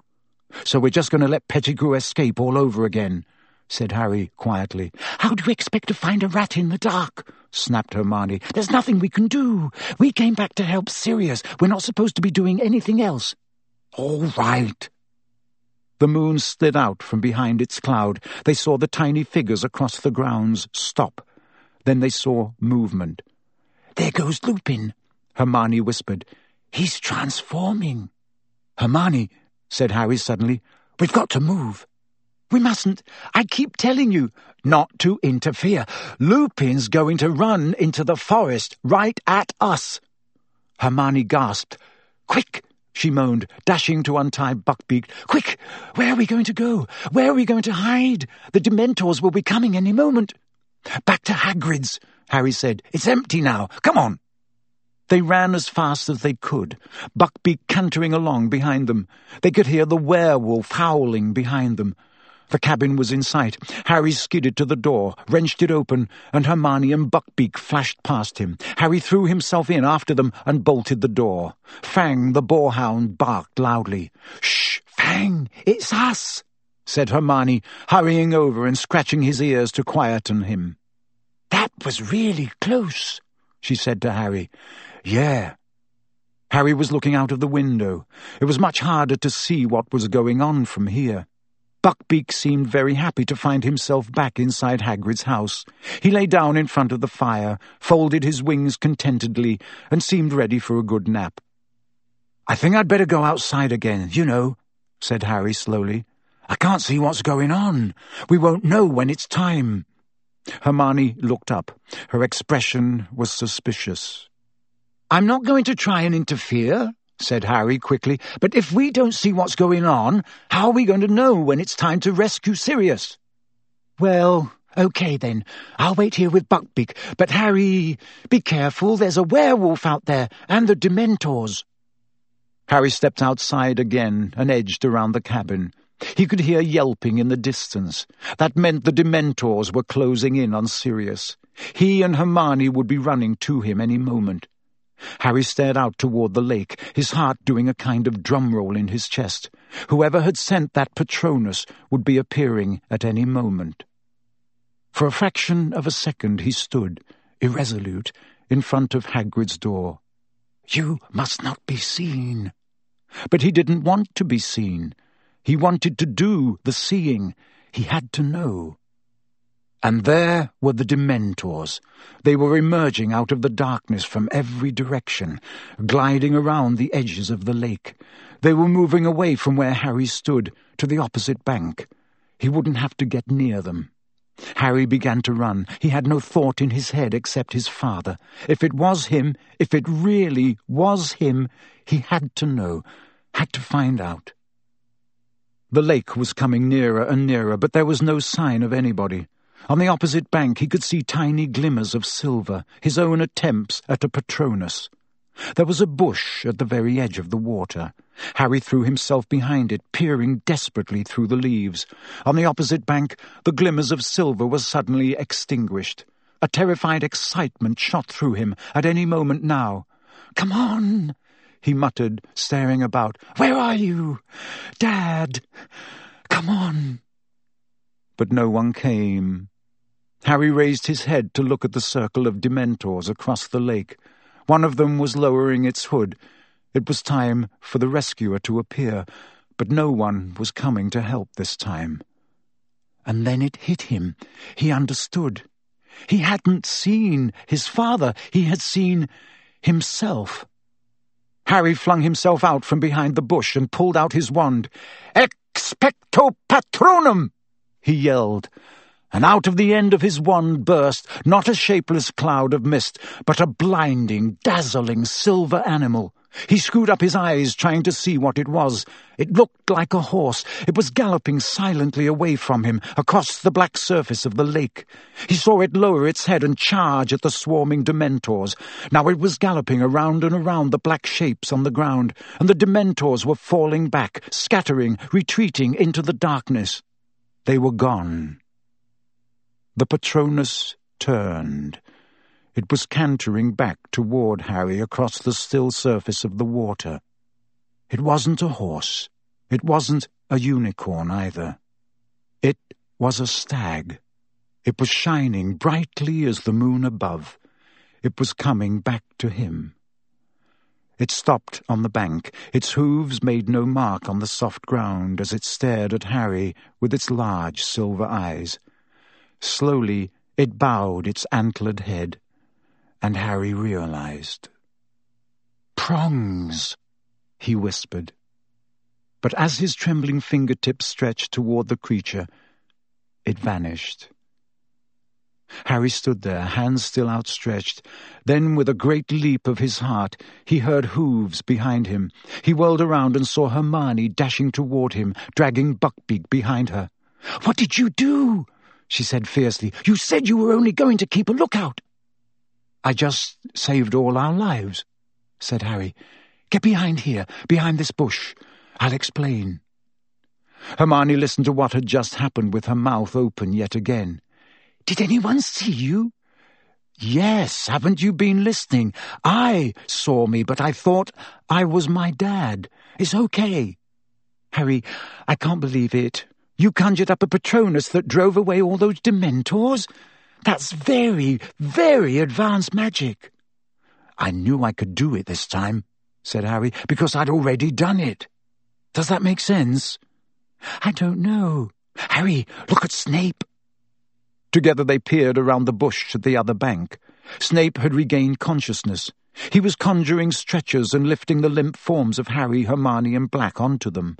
A fourth stretcher, no doubt bearing Ron, was already floating at his side. Then, wand held out in front of him, he moved them away toward the castle. Right, it's nearly time, said Hermione tensely, looking at her watch. We've got about forty-five minutes until Dumbledore locks the door to the hospital wing. We've got to rescue Sirius and get back into the ward before anybody realizes we're missing. They waited, watching the moving clouds reflected in the lake, while the bush next to them whispered in the breeze. Buckbeak, bored, was ferreting for worms again. Do you reckon he's up there yet? said Harry, checking his watch. He looked up at the castle and began counting the windows to the right of the west tower. Look, Hermione whispered. Who's that? Someone's coming back out of the castle. Harry stared through the darkness. The man was hurrying across the grounds, towards one of the entrances. Something shiny glinted in his belt. Macnair, said Harry, the executioner. He's gone to get the Dementors. This is it, Hermione. Hermione put her hands on Buckbeak's back, and Harry gave her a leg up. Then he placed his foot on one of the lower branches of the bush and climbed up in front of her. He pulled Buckbeak's rope back over his neck and tied it to the other side of his collar like reins. Ready? he whispered to Hermione. You'd better hold on to me. He nudged Buckbeak's sides with his heels. Buckbeak soared straight into the dark air. Harry gripped his flanks with his knees, feeling the great wings rising powerfully beneath them. Hermione was holding Harry very tight around the waist. He could hear her muttering, Oh, no, I don't like this. Oh, I really don't like this. Harry urged Buckbeak forward. They were gliding quietly toward the upper floors of the castle. Harry pulled hard on the left-hand side of the rope, and Buckbeak turned. Harry was trying to count the windows flashing past. Whoa! he said, pulling backward as hard as he could.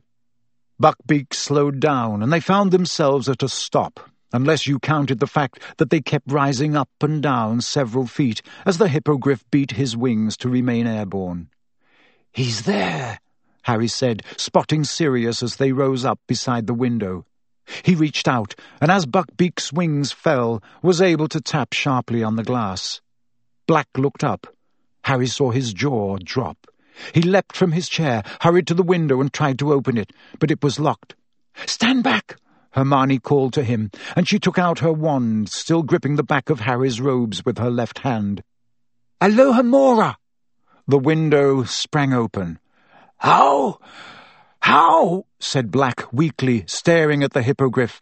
Get on, there's not much time, said Harry, gripping Buckbeak firmly on either side of his sleek neck to hold him steady. You've got to get out of here. The Dementors are coming. Macnair's gone to get them. Black placed a hand on either side of the window frame and heaved his head and shoulders out of it. It was very lucky he was so thin. In seconds he had managed to fling one leg over Buckbeak's back and pull himself onto the hippogriff behind Hermione. Okay, Buckbeak, up, said Harry, shaking the rope. Up to the tower. Come on. The hippogriff gave one sweep of its mighty wings, and they were soaring upward again, high as the top of the west tower. Buckbeak landed with a clatter on the battlements, and Harry and Hermione slid off him at once. Sirius, you'd better go, quick, Harry panted. They'll reach Flitwick's office any moment. They'll find out you're gone. Buckbeak pawed the ground, tossing his sharp head. What happened to the other boy, Ron? croaked Sirius. He's going to be okay. He's still out of it, but Madame Pomfrey says she'll be able to make him better. Quick, go! But Black was still staring down at Harry. How can I ever thank... Go! Harry and Hermione shouted together. Black wheeled Buckbeak around, facing the open sky. We'll see each other again, he said. You are truly your father's son, Harry. He squeezed Buckbeak's sides with his heels. Harry and Hermione jumped back as the enormous wings rose once more. The hippogriff took off into the air. He and his rider became smaller and smaller as Harry gazed after them. Then a cloud drifted across the moon. They were gone. Chapter 22 Owl Post Again Harry! Hermione was tugging at his sleeve, staring at her watch. We've got exactly ten minutes to get back down to the hospital wing without anybody seeing us, before Dumbledore locks the door. Okay, said Harry, wrenching his gaze from the sky. Let's go. They slipped through the doorway behind them and down a tightly spiraling stone staircase. As they reached the bottom of it, they heard voices. They flattened themselves against the wall and listened. It sounded like Fudge and Snape. They were walking quickly along the corridor at the foot of the staircase. Only hope Dumbledore's not going to make difficulties, Snape was saying. The kiss will be performed immediately. As soon as Macnair returns with the Dementors. This whole Black affair has been highly embarrassing. I can't tell you how much I'm looking forward to informing the Daily Prophet that we've got him at last. I dare say they'll want to interview you, Snape, and once young Harry's back in his right mind, I expect he'll want to tell the Prophet exactly how you saved him. Harry clenched his teeth. He caught a glimpse of Snape's smirk as he and Fudge passed Harry and Hermione's hiding place. Their footsteps died away. Harry and Hermione waited a few moments to make sure they'd really gone, then started to run in the opposite direction. Down one staircase, then another, along a new corridor. Then they heard a cackling ahead. Peeves! Harry muttered, grabbing Hermione's wrist. In here! They tore into a deserted classroom to their left, just in time. Peeves seemed to be bouncing along the corridor in boisterous good spirits, laughing his head off. Ooh, he's horrible, whispered Hermione, her ear to the door. I bet he's all excited because the Dementors are going to finish off Sirius. She checked her watch. Three minutes, Harry. They waited until Peeves's gloating voice had faded into the distance, then slid back out of the room and broke into a run again. Hermione, what'll happen if we don't get back inside before Dumbledore locks the door? Harry panted. I don't want to think about it. Hermione moaned, checking her watch again. One minute. They had reached the end of the corridor with the hospital wing entrance. Okay, I can hear Dumbledore, said Hermione tensely. Come on, Harry. They crept along the corridor. The door opened. Dumbledore's back appeared. I am going to lock you in, they heard him saying. It is five minutes to midnight. Miss Granger, three turns should do it. Good luck. Dumbledore backed out of the room, closed the door, and took out his wand to magically lock it. Panicking, Harry and Hermione ran forward. Dumbledore looked up, and a wide smile appeared under the long silver moustache. Well, he said quietly.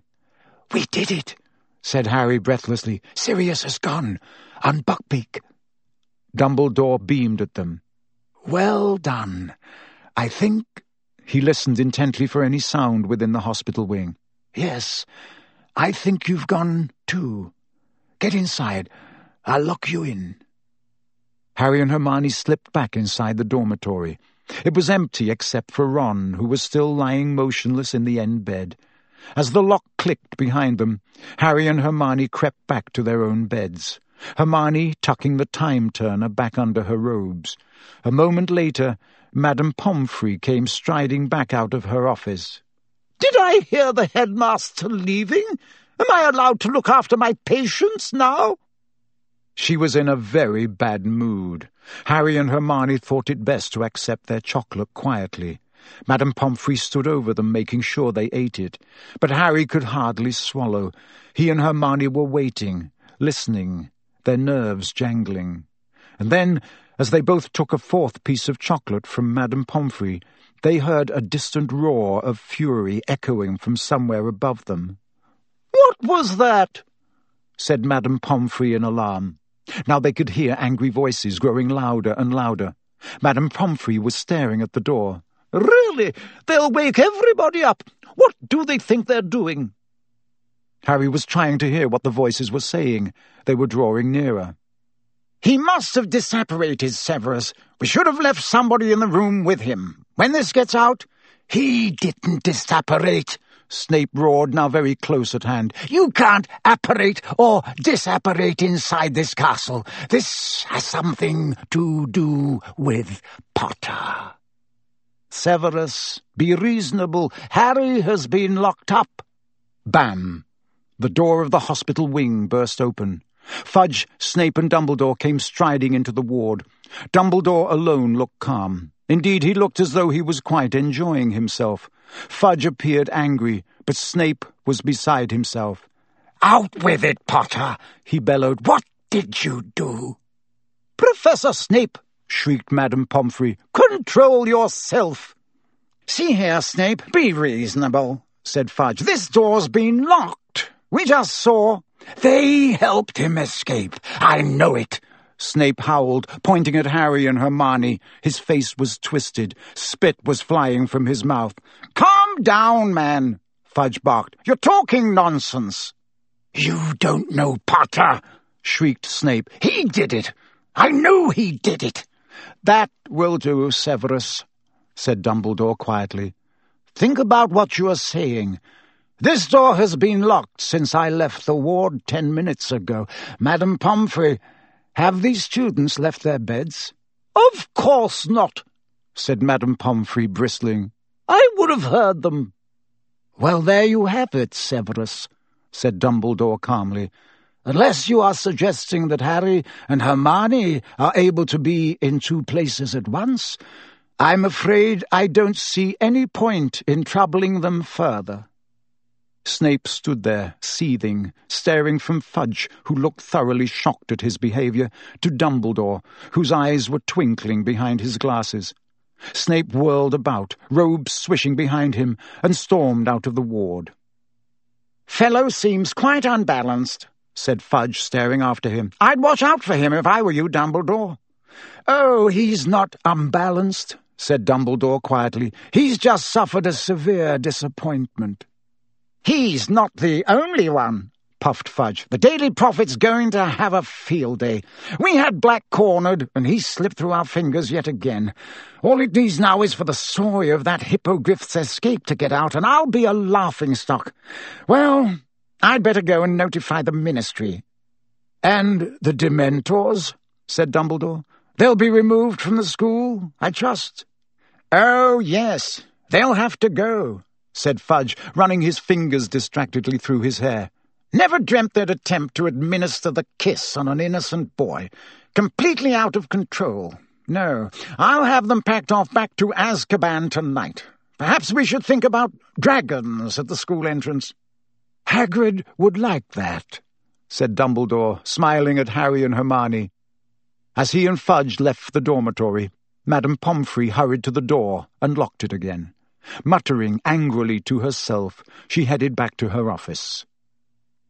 There was a low moan from the other end of the ward. Ron had woken up. They could see him sitting up, rubbing his head, looking around. What... what happened? he groaned. Harry, why are we in here? Where's Sirius? Where's Lupin? What's going on? Harry and Hermione looked at each other.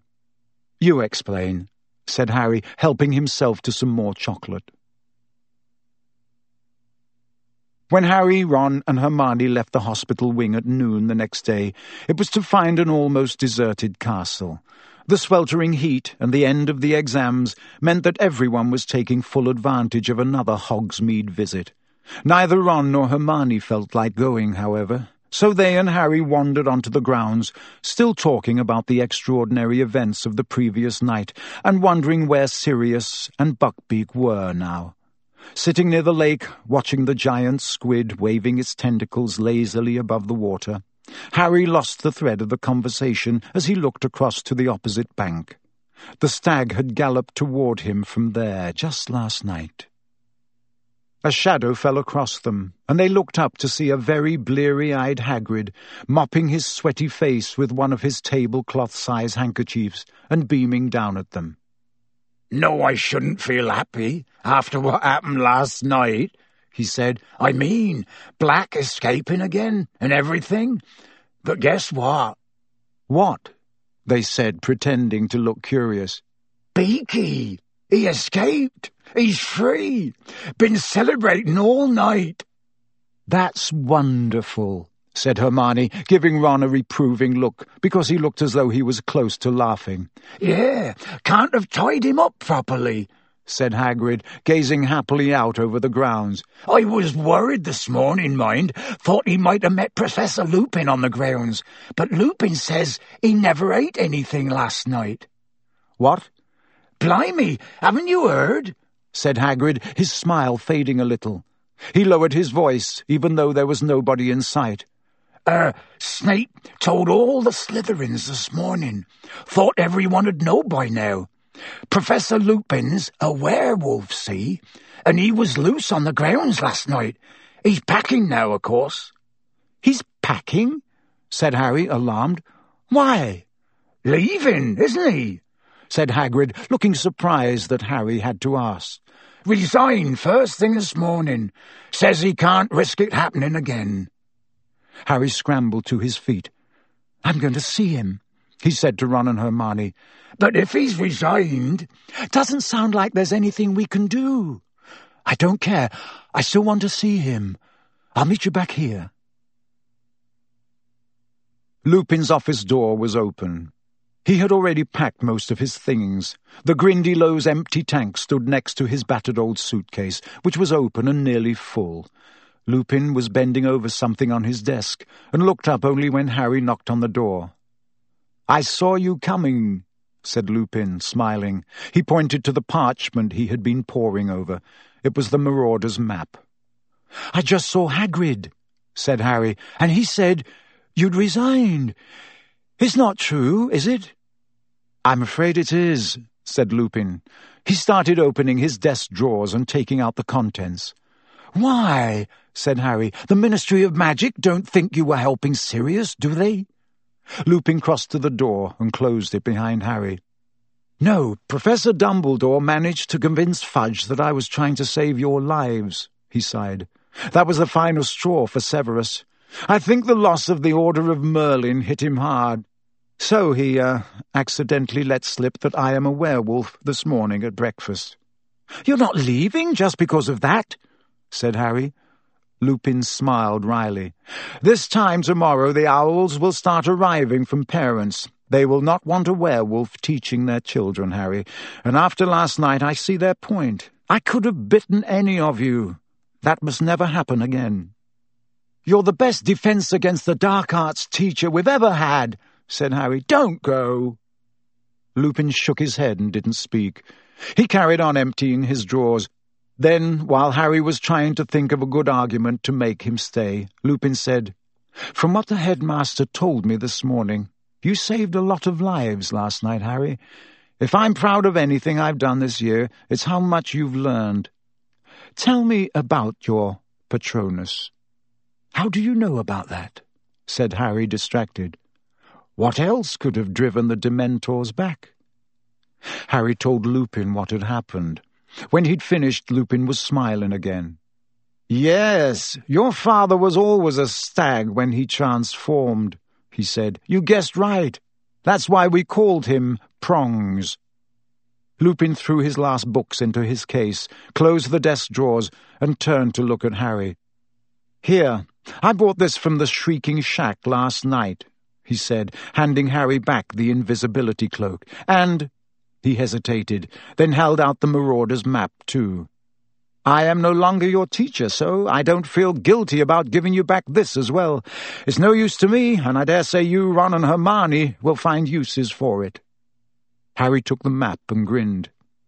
You told me Moony, Wormtail, Padfoot, and Prongs would have wanted to lure me out of school. You said they'd have thought it was funny. And so we would have, said Lupin, now reaching down to close his case. I have no hesitation in saying that James would have been highly disappointed if his son had never found any of the secret passages out of the castle.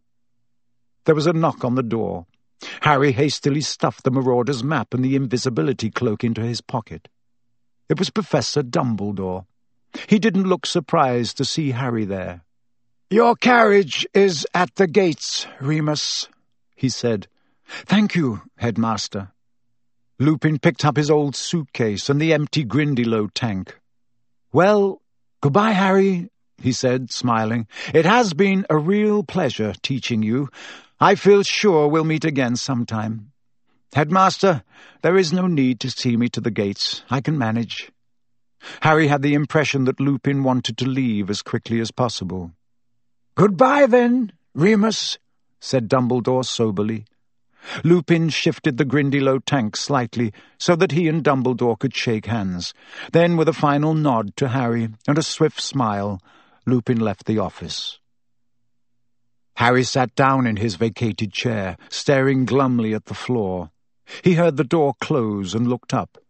Dumbledore was still there. Why so miserable, Harry? he said quietly. You should be very proud of yourself after last night. It didn't make any difference, said Harry bitterly. Pettigrew got away. Didn't make any difference, said Dumbledore quietly. It made all the difference in the world, Harry. You helped uncover the truth. You saved an innocent man from a terrible fate. Terrible? Something stirred in Harry's memory, greater and more terrible than ever before. Professor Trelawney's prediction. Professor Dumbledore, yesterday, when I was having my divination exam, Professor Trelawney went very, very strange. Indeed, said Dumbledore. Ah, uh, Stranger than usual, you mean? Yes.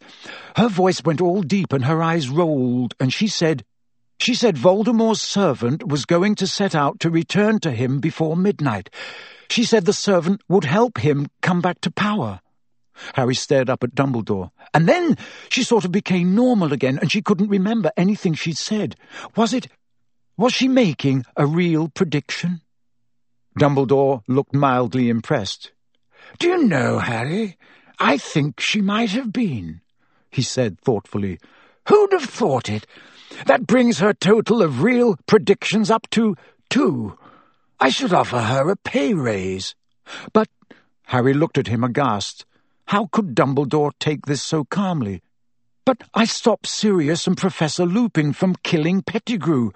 That makes it my fault if Voldemort comes back. It does not, said Dumbledore quietly. Hasn't your experience with the Time Turner taught you anything, Harry?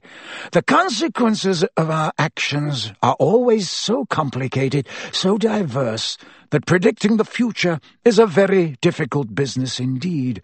Professor Trelawney, bless her, is living proof of that. You did a very noble thing in saving Pettigrew's life. But if he helps Voldemort back to power, Pettigrew owes his life to you. You have sent Voldemort a deputy who is in your debt. When one wizard saves another wizard's life, it creates a certain bond between them, and I'm much mistaken if Voldemort wants his servant in the debt of Harry Potter. I don't want a connection with Pettigrew, said Harry. He betrayed my parents. This is magic at its deepest, its most impenetrable, Harry. But trust me, the time may come when you will be very glad you saved Pettigrew's life. Harry couldn't imagine when that would be. Dumbledore looked as though he knew what Harry was thinking. I knew your father very well, both at Hogwarts and later, Harry, he said gently. He would have saved Pettigrew too, I'm sure of it. Harry looked up at him. Dumbledore wouldn't laugh. He could tell Dumbledore. I thought it was my dad who'd conjured my Patronus. I mean, when I saw myself across the lake, I thought I was seeing him. An easy mistake to make, said Dumbledore softly.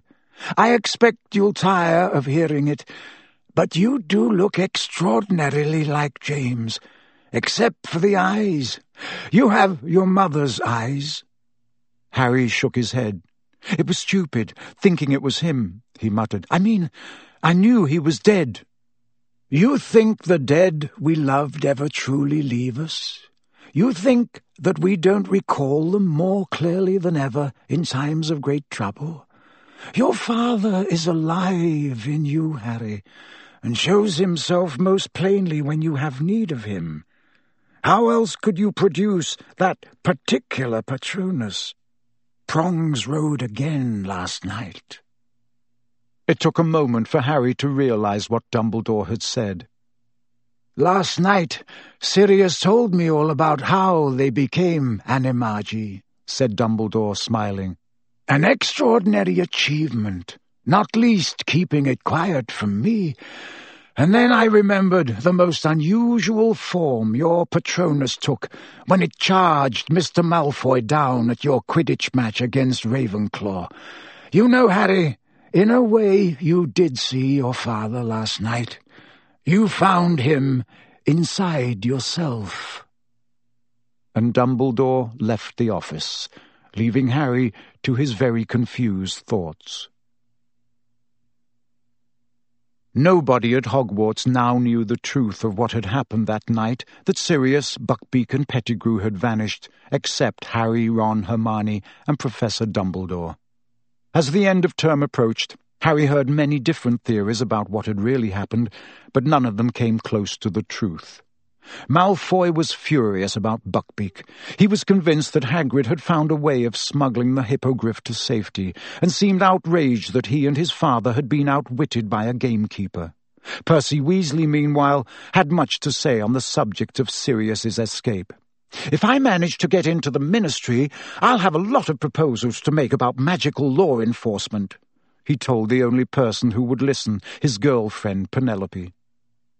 Though the weather was perfect, though the atmosphere was so cheerful, though he knew they had achieved the near impossible in helping Sirius to freedom, Harry had never approached the end of a school year in worse spirits. He certainly wasn't the only one who was sorry to see Professor Lupin go. The whole of Harry's defence against the dark arts class was miserable about his resignation. Wonder what they'll give us next year, said Seamus Finnigan gloomily. Maybe a vampire, suggested Dean Thomas hopefully. It wasn't only Professor Lupin's departure that was weighing on Harry's mind. He couldn't help thinking a lot about Professor Trelawney's prediction. He kept wondering where Pettigrew was now, whether he had sought sanctuary with Voldemort yet. But the thing that was lowering Harry's spirits most of all was the prospect of returning to the Dursleys. For maybe half an hour, a glorious half hour, he had believed he would be living with Sirius from now on, his parents' best friend. It would have been the next best thing to having his own father back. And while no news of Sirius was definitely good news, because it meant he had successfully gone into hiding, Harry couldn't help feeling miserable when he thought of the home he might have had, and the fact that it was now impossible. The exam results came out on the last day of term. Harry, Ron, and Hermione had passed every subject. Harry was amazed that he had got through potions. He had a shrewd suspicion that Dumbledore might have stepped in to stop Snape failing him on purpose. Snape's behaviour toward Harry over the past week had been quite alarming. Harry wouldn't have thought it possible that Snape's dislike for him could increase, but it certainly had. A muscle twitched unpleasantly at the corner of Snape's thin mouth every time he looked at Harry, and he was constantly flexing his fingers as though itching to place them around Harry's throat. Percy had got his top-grade NEWTs. Fred and George had scraped a handful of OWLs each. Gryffindor House, meanwhile, largely thanks to their spectacular performance in the Quidditch Cup, had won the House Championship for the third year running. This meant that the end-of-term feast took place amid decorations of scarlet and gold, and that the Gryffindor table was the noisiest of the lot, as everybody celebrated. Even Harry managed to forget about the journey back to the Dursleys the next day as he ate, drank, talked, and laughed with the rest. As the Hogwarts Express pulled out of the station the next morning, Hermione gave Harry and Ron some surprising news. I went to see Professor McGonagall this morning, just before breakfast. I've decided to drop Muggle studies. But you passed your exam with 320%, said Ron. I know, sighed Hermione, but I can't stand another year like this one. That time turner, it was driving me mad. I've handed it in. Without Muggle studies and divination, I'll be able to have a normal schedule again. I still can't believe you didn't tell us about it, said Ron grumpily. We're supposed to be your friends. I promised I wouldn't tell anyone, said Hermione severely. She looked around at Harry, who was watching Hogwarts disappear from view behind a mountain. Two whole months before he'd see it again. Oh, cheer up, Harry, said Hermione sadly. I'm okay, said Harry quickly, just thinking about the holidays. Yeah, I've been thinking about them too, said Ron. Harry, you've got to come and stay with us. I'll fix it up with Mum and Dad, and then I'll call you. I know how to use a fellytone now. A telephone, Ron, said Hermione. Honestly, you should take Muggle studies next year. Ron ignored her. It's the Quidditch World Cup this summer. How about it, Harry? Come and stay, and we'll go and see it. Dad can usually get tickets from work.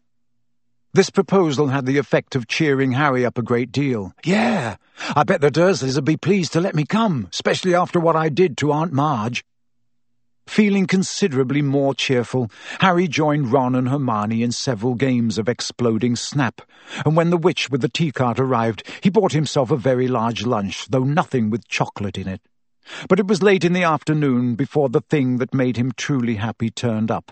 Harry, said Hermione suddenly, peering over his shoulder, what's that thing outside your window? Harry turned to look outside. Something very small and grey was bobbing in and out of sight beyond the glass. He stood up for a better look and saw that it was a tiny owl, carrying a letter that was much too big for it. The owl was so small, in fact, that it kept tumbling over in the air, buffeted this way and that in the train's slipstream. Harry quickly pulled down the window, stretched out his arm, and caught it. It felt like a very fluffy snitch. He brought it carefully inside, the owl dropped its letter onto Harry's seat and began zooming around their compartment, apparently very pleased with itself for accomplishing its task. Hedwig clicked her beak with a sort of dignified disapproval. Crookshanks sat up in his seat, following the owl with his great yellow eyes. Ron, noticing this, snatched the owl safely out of harm's way. Harry picked up the letter. It was addressed to him. He ripped open the letter and shouted, it's from Sirius. What? said Ron and Hermione excitedly. Read it aloud. Dear Harry, I hope this finds you before you reach your aunt and uncle. I don't know whether they're used to owl post. Buckbeak and I are in hiding. I won't tell you where, in case this owl falls into the wrong hands. I have some doubt about his reliability, but he is the best I could find, and he did seem eager for the job. I believe the Dementors are still searching for me, but they haven't a hope of finding me here. I am planning to allow some muggles to glimpse me soon, a long way from Hogwarts, so that the security on the castle will be lifted. There is something I never got around to telling you during our brief meeting. It was I who sent you the firebolt. Ha! said Hermione triumphantly. See? I told you it was from him. Yes, but he hadn't jinxed it, had he? said Ron. Ouch! The tiny owl, now hooting happily in his hand, had nibbled one of his fingers in what it seemed to think was an affectionate way. Crookshanks took the order to the owl office for me. I used your name, but told them to take the gold from my own Gringotts vault. Please consider it as thirteen birthdays' worth of presents from your godfather. I would also like to apologize for the fright I think I gave you that night last year when you left your uncle's house. I had only hoped to get a glimpse of you before starting my journey north, but I think the sight of me alarmed you. I am enclosing something else for you which I think will make your next year at Hogwarts more enjoyable.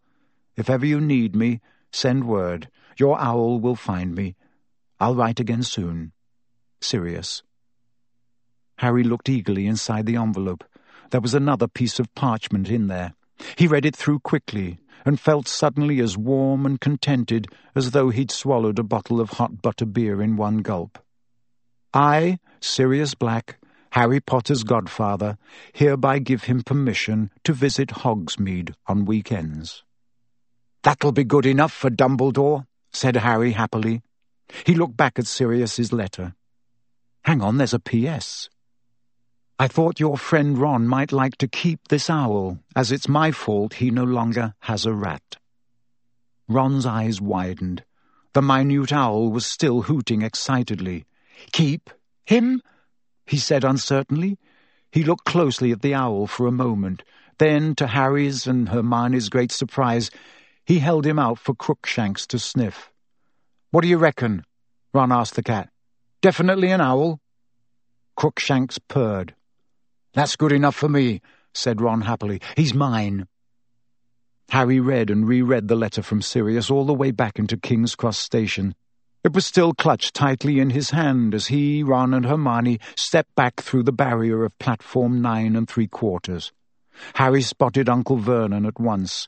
He was standing a good distance from Mr. and Mrs. Weasley, eyeing them suspiciously, and when Mrs. Weasley hugged Harry in greeting, his worst suspicions about them seemed confirmed.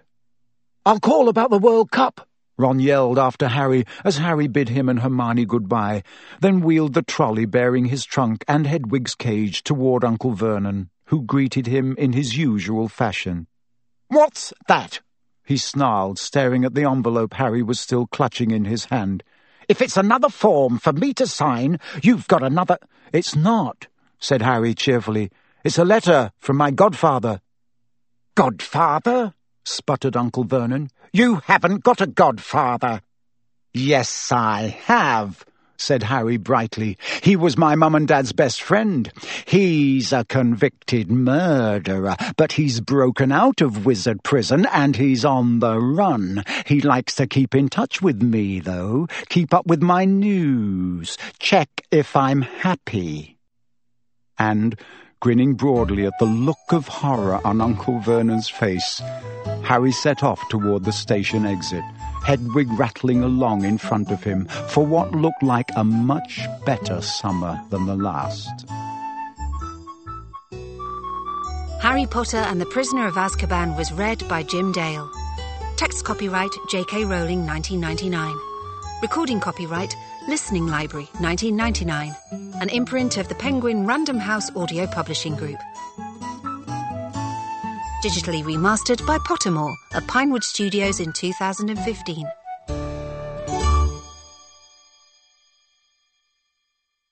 Pottermore is the digital entertainment, news and e-commerce company from J.K. Rowling, inspired by her Harry Potter books and the wider wizarding world. Pottermore is a place for Harry Potter fans to be entertained and discover more of the wizarding world they love through pottermore.com experiences or products including Harry Potter ebooks, digital audiobooks, and more. Harry Potter characters, names, and related indicia are trademarks and copyright of Warner Brothers Entertainment. The story continues. Find out what happens next in this preview of the digital audiobook Harry Potter and the Goblet of Fire by J.K. Rowling. Text copyright J.K. Rowling 2000. Recording copyright Listening Library 2000, an imprint of the Penguin Random House Audio Publishing Group. Chapter 1 The Riddle House The villagers of Little Hangleton still called it the Riddle House, even though it had been many years since the Riddle family had lived there. It stood on a hill overlooking the village, some of its windows boarded, tiles missing from its roof, and ivy spreading unchecked over its face. Once a fine-looking manor, and easily the largest and grandest building for miles around, the Riddle House was now damp, derelict, and unoccupied. The little Hangletons all agreed that the old house was creepy. Half a century ago, something strange and horrible had happened there, something that the older inhabitants of the village still liked to discuss when topics for gossip were scarce. The story had been picked over so many times and had been embroidered in so many places that nobody was quite sure what the truth was any more. Every version of the tale, however, started in the same place. Fifty years before, at daybreak on a fine summer's morning, when the Riddle house had still been well kept and impressive, a maid had entered the drawing room to find all three Riddles dead. The maid had run screaming down the hill into the village and roused as many people as she could. Lying there with their eyes wide open, cold as ice, still in their dinner things. The police were summoned, and the whole of Little Hangleton had seethed with shocked curiosity and ill-disguised excitement. Nobody wasted their breath pretending to feel very sad about the Riddles, for they had been most unpopular. Elderly Mr. and Mrs. Riddle had been rich, snobbish, and rude, and their grown-up son Tom had been, if anything, worse. All the villagers cared about was the identity of their murderer, for plainly three apparently healthy people did not all drop dead of natural causes on the same night. The Hanged Man, the village pub, did a roaring trade that night. The whole village seemed to have turned out to discuss the murders. They were rewarded for leaving their firesides when the Riddles cook arrived dramatically in their midst and announced to the suddenly silent pub that a man called Frank Bryce had just been arrested. Frank? cried several people. Never! Frank Bryce was the Riddle's gardener. He lived alone in a run-down cottage on the grounds of the Riddle house. Frank had come back from the war with a very stiff leg and a great dislike of crowds and loud noises, and had been working for the Riddles ever since. There was a rush to buy the cook drinks and hear more details. Always thought he was odd, she told the eagerly listening villagers after her fourth sherry. Unfriendly like. I'm sure if I've offered him a cuppa once, I've offered it a hundred times. Never wanted to mix, he didn't. Ah, no, said a woman at the bar. He had a hard war, Frank.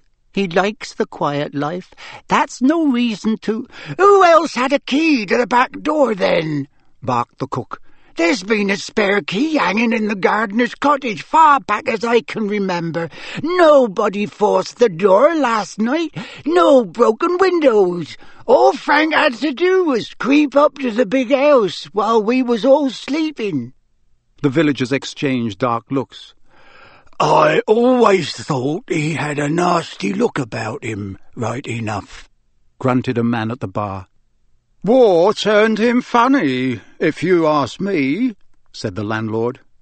Told you I wouldn't like to get on the wrong side of Frank, didn't I, Dot? said an excited woman in the corner. Horrible temper, said Dot, nodding fervently. I remember when he was a kid.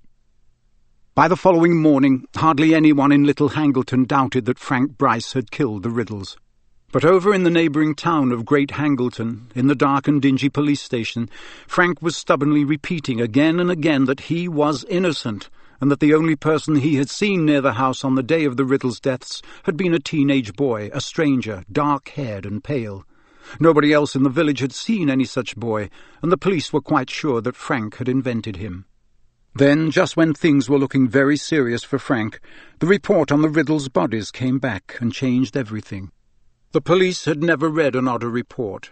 A team of doctors had examined the bodies and had concluded that none of the Riddles had been poisoned, stabbed, shot, strangled, suffocated, or, as far as they could tell, harmed at all. In fact, the report continued in a tone of unmistakable bewilderment. The Riddles all appeared to be in perfect health, apart from the fact that they were all dead.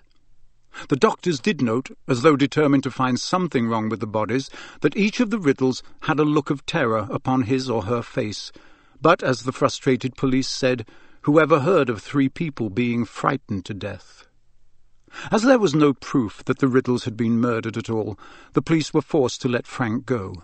The Riddles were buried in the little Hangleton churchyard, and their graves remained objects of curiosity for a while. To everyone's surprise and amid a cloud of suspicion, Frank Bryce returned to his cottage on the grounds of the Riddle house. So far as I'm concerned, he killed them, and I don't care what the police say, said Dot in The Hanged Man. And if he had any decency, he'd leave here, knowing as how we knows he did it. But Frank did not leave. He stayed to tend the garden for the next family who lived in the Riddle house, and then the next, for neither family stayed long. Perhaps it was partly because of Frank that the new owners said there was a nasty feeling about the place, which, in the absence of inhabitants, started to fall into disrepair. The wealthy man who owned the Riddle house these days neither lived there nor put it to any use. They said in the village that he kept it for tax reasons, though nobody was very clear what these might be. The wealthy owner continued to pay Frank to do the gardening, however. Frank was nearing his seventy-seventh birthday now, very deaf, his bad leg stiffer than ever, but could be seen pottering around the flower beds in fine weather, even though the weeds were starting to creep up on him, try as he might to suppress them. Weeds were not the only things Frank had to contend with either. Boys from the village made a habit of throwing stones through the windows of the Riddle house. They rode their bicycles over the lawns Frank worked so hard to keep smooth. Once or twice they broke into the old house for a dare. They knew that old Frank's devotion to the house and grounds amounted almost to an obsession, and it amused them to see him limping across the garden, brandishing his stick and yelling croakily at them. Frank, for his part, believed the boys tormented him because they, like their parents and grandparents, thought him a murderer. So when Frank awoke one night in August and saw something very odd up at the old house, he merely assumed that the boys had gone one step further in their attempts to punish him. It was Frank's bad leg that woke him. It was paining him worse than ever in his old age. He got up and limped downstairs into the kitchen with the idea of refilling his hot water bottle to ease the stiffness in his knee. Standing at the sink, filling the kettle, he looked up at the Riddle house and saw lights glimmering in its upper windows. Frank knew at once what was going on. The boys had broken into the house again, and judging by the flickering quality of the light, they had started a fire. Frank had no telephone, and in any case he had deeply mistrusted the police ever since they had taken him in for questioning about the Riddle's deaths. He put down the kettle at once, hurried back upstairs as fast as his bad leg would allow, and was soon back in his kitchen, fully dressed and removing a rusty old key from its hook by the door. He picked up his walking stick, which was propped against the wall, and set off into the night. The front door of the Riddle house bore no sign of being forced, nor did any of the windows. Frank limped around to the back of the house until he reached a door almost completely hidden by ivy, took out the old key, put it into the lock, and opened the door noiselessly. He let himself into the cavernous kitchen. Frank had not entered it for many years. Nevertheless, although it was very dark, he remembered where the door into the hall was, and he groped his way toward it, his nostrils full of the smell of decay, ears pricked for any sound of footsteps or voices from overhead. He reached the hall, which was a little lighter owing to the large mullioned windows on either side of the front door, and started to climb the stairs, blessing the dust that lay thick upon the stone, because it muffled the sound of his feet and stick. On the landing, Frank turned right and saw at once where the intruders were. At the very end of the passage a door stood ajar, and a flickering light shone through the gap, casting a long sliver of gold across the black floor. Frank edged closer and closer, grasping his walking stick firmly. Several feet from the entrance, he was able to see a narrow slice of the room beyond. The fire, he now saw, had been lit in the grate. This surprised him. Then he stopped moving and listened intently, for a man's voice spoke within the room. It sounded timid and fearful. There is a little more in the bottle, my lord, if you are still hungry. Later, said a second voice. This too belonged to a man, but it was strangely high-pitched and cold as a sudden blast of icy wind. Something about that voice made the sparse hairs on the back of Frank's neck stand up. Move me closer to the fire, Wormtail. Frank turned his right ear toward the door, the better to hear. There came the clink of a bottle being put down upon some hard surface, and then the dull, scraping noise of a heavy chair being dragged across the floor. Frank caught a glimpse of a small man, his back to the door, pushing the chair into place. He was wearing a long black cloak, and there was a bald patch at the back of his head. Then he went out of sight again. Where is Nagini? said the cold voice. I, I don't know, my lord, said the first voice nervously. She set out to explore the house, I think. You will milk her before we retire, Wormtail, said the second voice. I will need feeding in the night. The journey has tired me greatly. Brow furrowed, Frank inclined his good ear still closer to the door, listening very hard. There was a pause, and then the man called Wormtail spoke again. My lord, may I ask how long we are going to stay here? A week, said the cold voice. Perhaps longer. The place is moderately comfortable, and the plan cannot proceed yet. It would be foolish to act before the Quidditch World Cup is over. Frank inserted a gnarled finger into his ear and rotated it. Owing no doubt to a build-up of earwax, he had heard the word Quidditch, which was not a word at all. The the Quidditch World Cup, my lord, said Wormtail. Frank dug his finger still more vigorously into his ear. Forgive me, but I do not understand. Why should we wait until the World Cup is over? Because, fool, at this very moment wizards are pouring into the country from all over the world, and every meddler from the Ministry of Magic will be on duty, on the watch for signs of unusual activity, checking and double-checking identities. They will be obsessed with security, lest the muggles notice anything. So we wait Frank stopped trying to clear out his ear. He had distinctly heard the words Ministry of Magic, Wizards, and Muggles. Plainly, each of these expressions meant something secret, and Frank could think of only two sorts of people who would speak in code spies and criminals. Frank tightened his hold on his walking stick once more and listened more closely still. Your lordship is still determined, then? Wormtail said quietly. Certainly I am determined, Wormtail. There was a note of menace in the cold voice now. A slight pause followed, and then Wormtail spoke, the words tumbling from him in a rush, as though he was forcing himself to say this before he lost his nerve. It could be done without Harry Potter, my lord. Another pause, more protracted, and then, Without Harry Potter, breathed the second voice softly. I see. My lord, I do not say this out of concern for the boy, said Wormtail, his voice rising squeakily. The boy is nothing to me, nothing at all. It is merely that if we were to use another witch or wizard, any wizard, the thing could be done so much more quickly. If you allowed me to leave you for a short while, you know that I can disguise myself most effectively. I could be back here in as little as two days with a suitable person. I could use another wizard, said the cold voice softly. That is true. My lord, it makes sense, said Wormtail, sounding thoroughly relieved now. Laying hands on Harry Potter would be so difficult. He is so well protected. And so you volunteer to go and fetch me a substitute. I wonder. Perhaps the task of nursing me has become wearisome for you, Wormtail. Could this suggestion of abandoning the plan be nothing more than an attempt to desert me? My lord, I...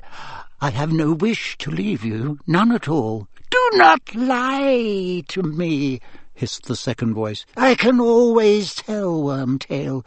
You are regretting that you ever returned to me. I revolt you.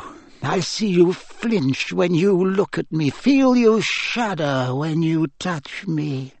No, my devotion to your lordship. Your devotion is nothing more than cowardice. You would not be here if you had anywhere else to go. How am I to survive without you when I need feeding every few hours? Who is to milk Nagini? But you seem so much stronger, my lord. Liar, breathed the second voice. I am no stronger, and a few days alone would be enough to rob me of the little health I have regained under your clumsy care. Silence! Wormtail, who had been sputtering incoherently, fell silent at once. For a few seconds Frank could hear nothing but the fire crackling.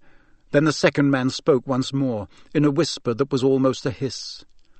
I have my reasons for using the boy, as I have already explained to you, and I will use no other.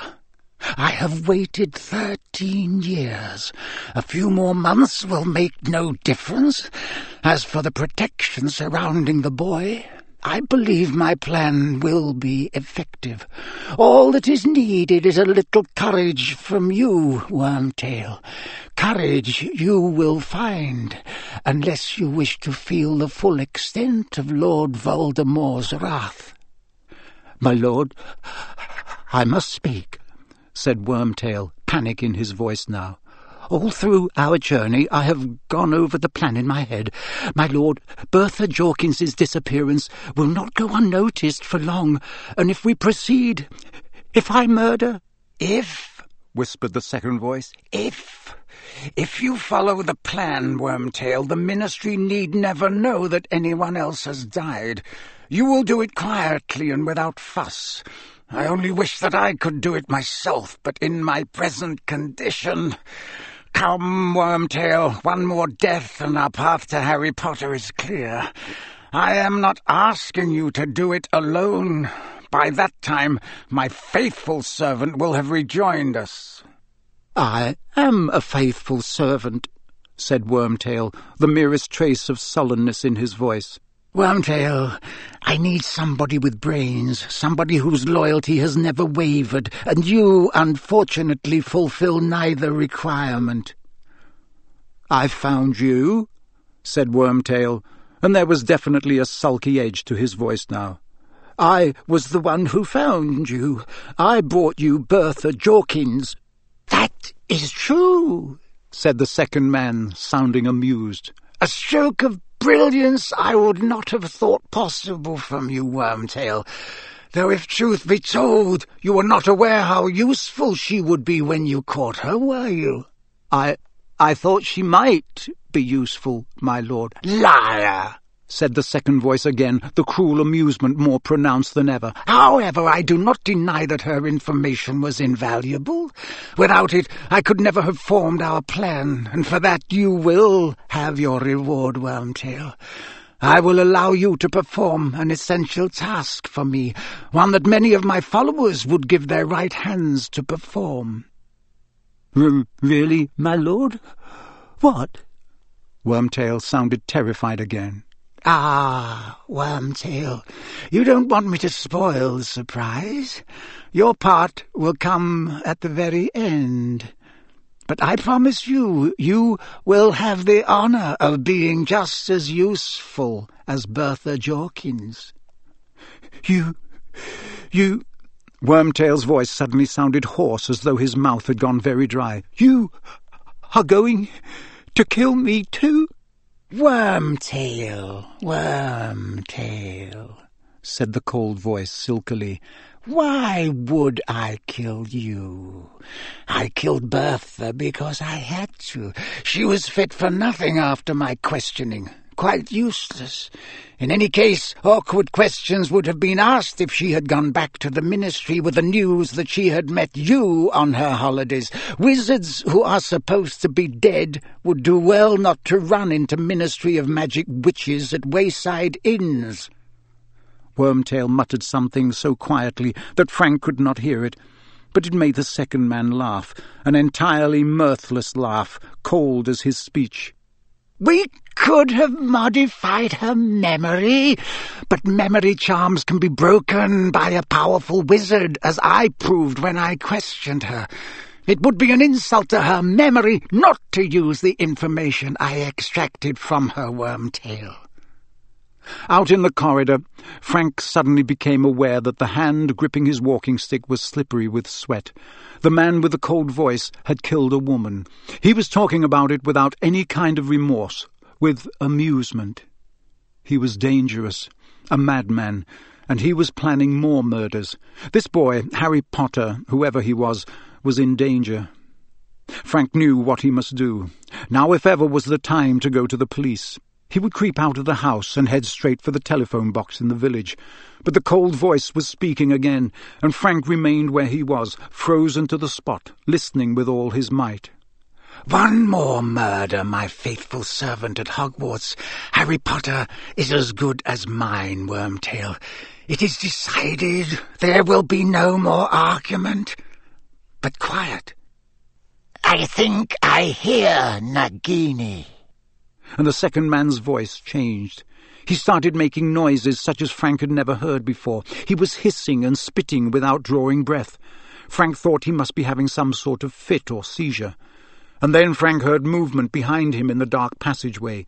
He turned to look and found himself paralyzed with fright. Something was slithering toward him along the dark corridor floor. And as it drew nearer to the sliver of firelight, he realized with a thrill of terror that it was a gigantic snake, at least twelve feet long.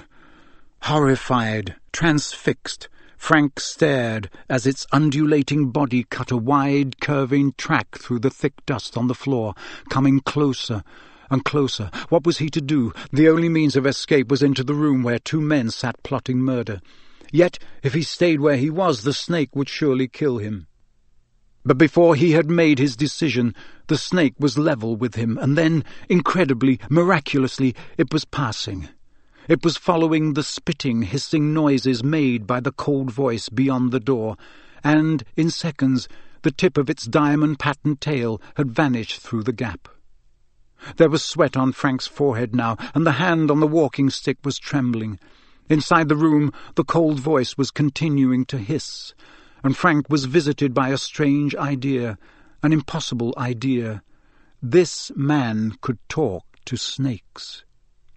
Frank didn't understand what was going on. He wanted more than anything to be back in his bed with his hot water bottle. The problem was that his legs didn't seem to want to move.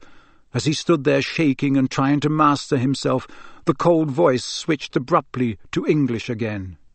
Nagini has interesting news, Wormtail, it said. In indeed, my lord, said Wormtail. Indeed, yes, said the voice. According to Nagini, there is an old muggle standing right outside this room, listening to every word we say. Frank didn't have a chance to hide himself. There were footsteps, and then the door of the room was flung wide open. A short, balding man with greying hair, a pointed nose, and small, watery eyes stood before Frank, a mixture of fear and alarm in his face. Invite him inside, Wormtail. Where are your manners? The cold voice was coming from the ancient armchair before the fire, but Frank couldn't see the speaker. The snake, on the other hand, was curled up on the rotting hearth rug, like some horrible travesty of a pet dog. Wormtail beckoned Frank into the room.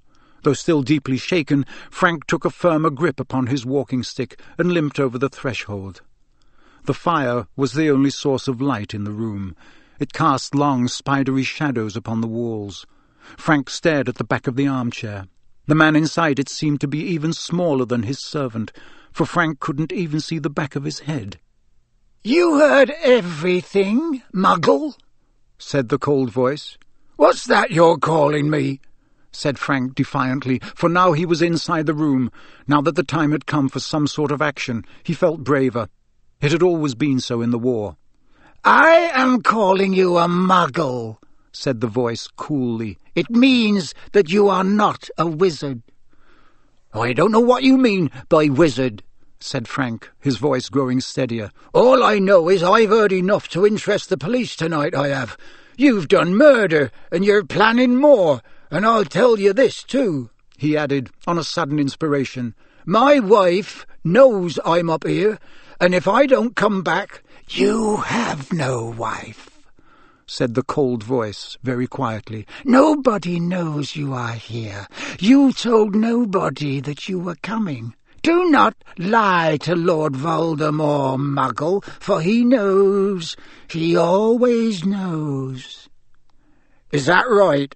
said Frank roughly. Lord, is it? Well, I don't think much of your manners, my lord. Turn round and face me like a man. Why don't you?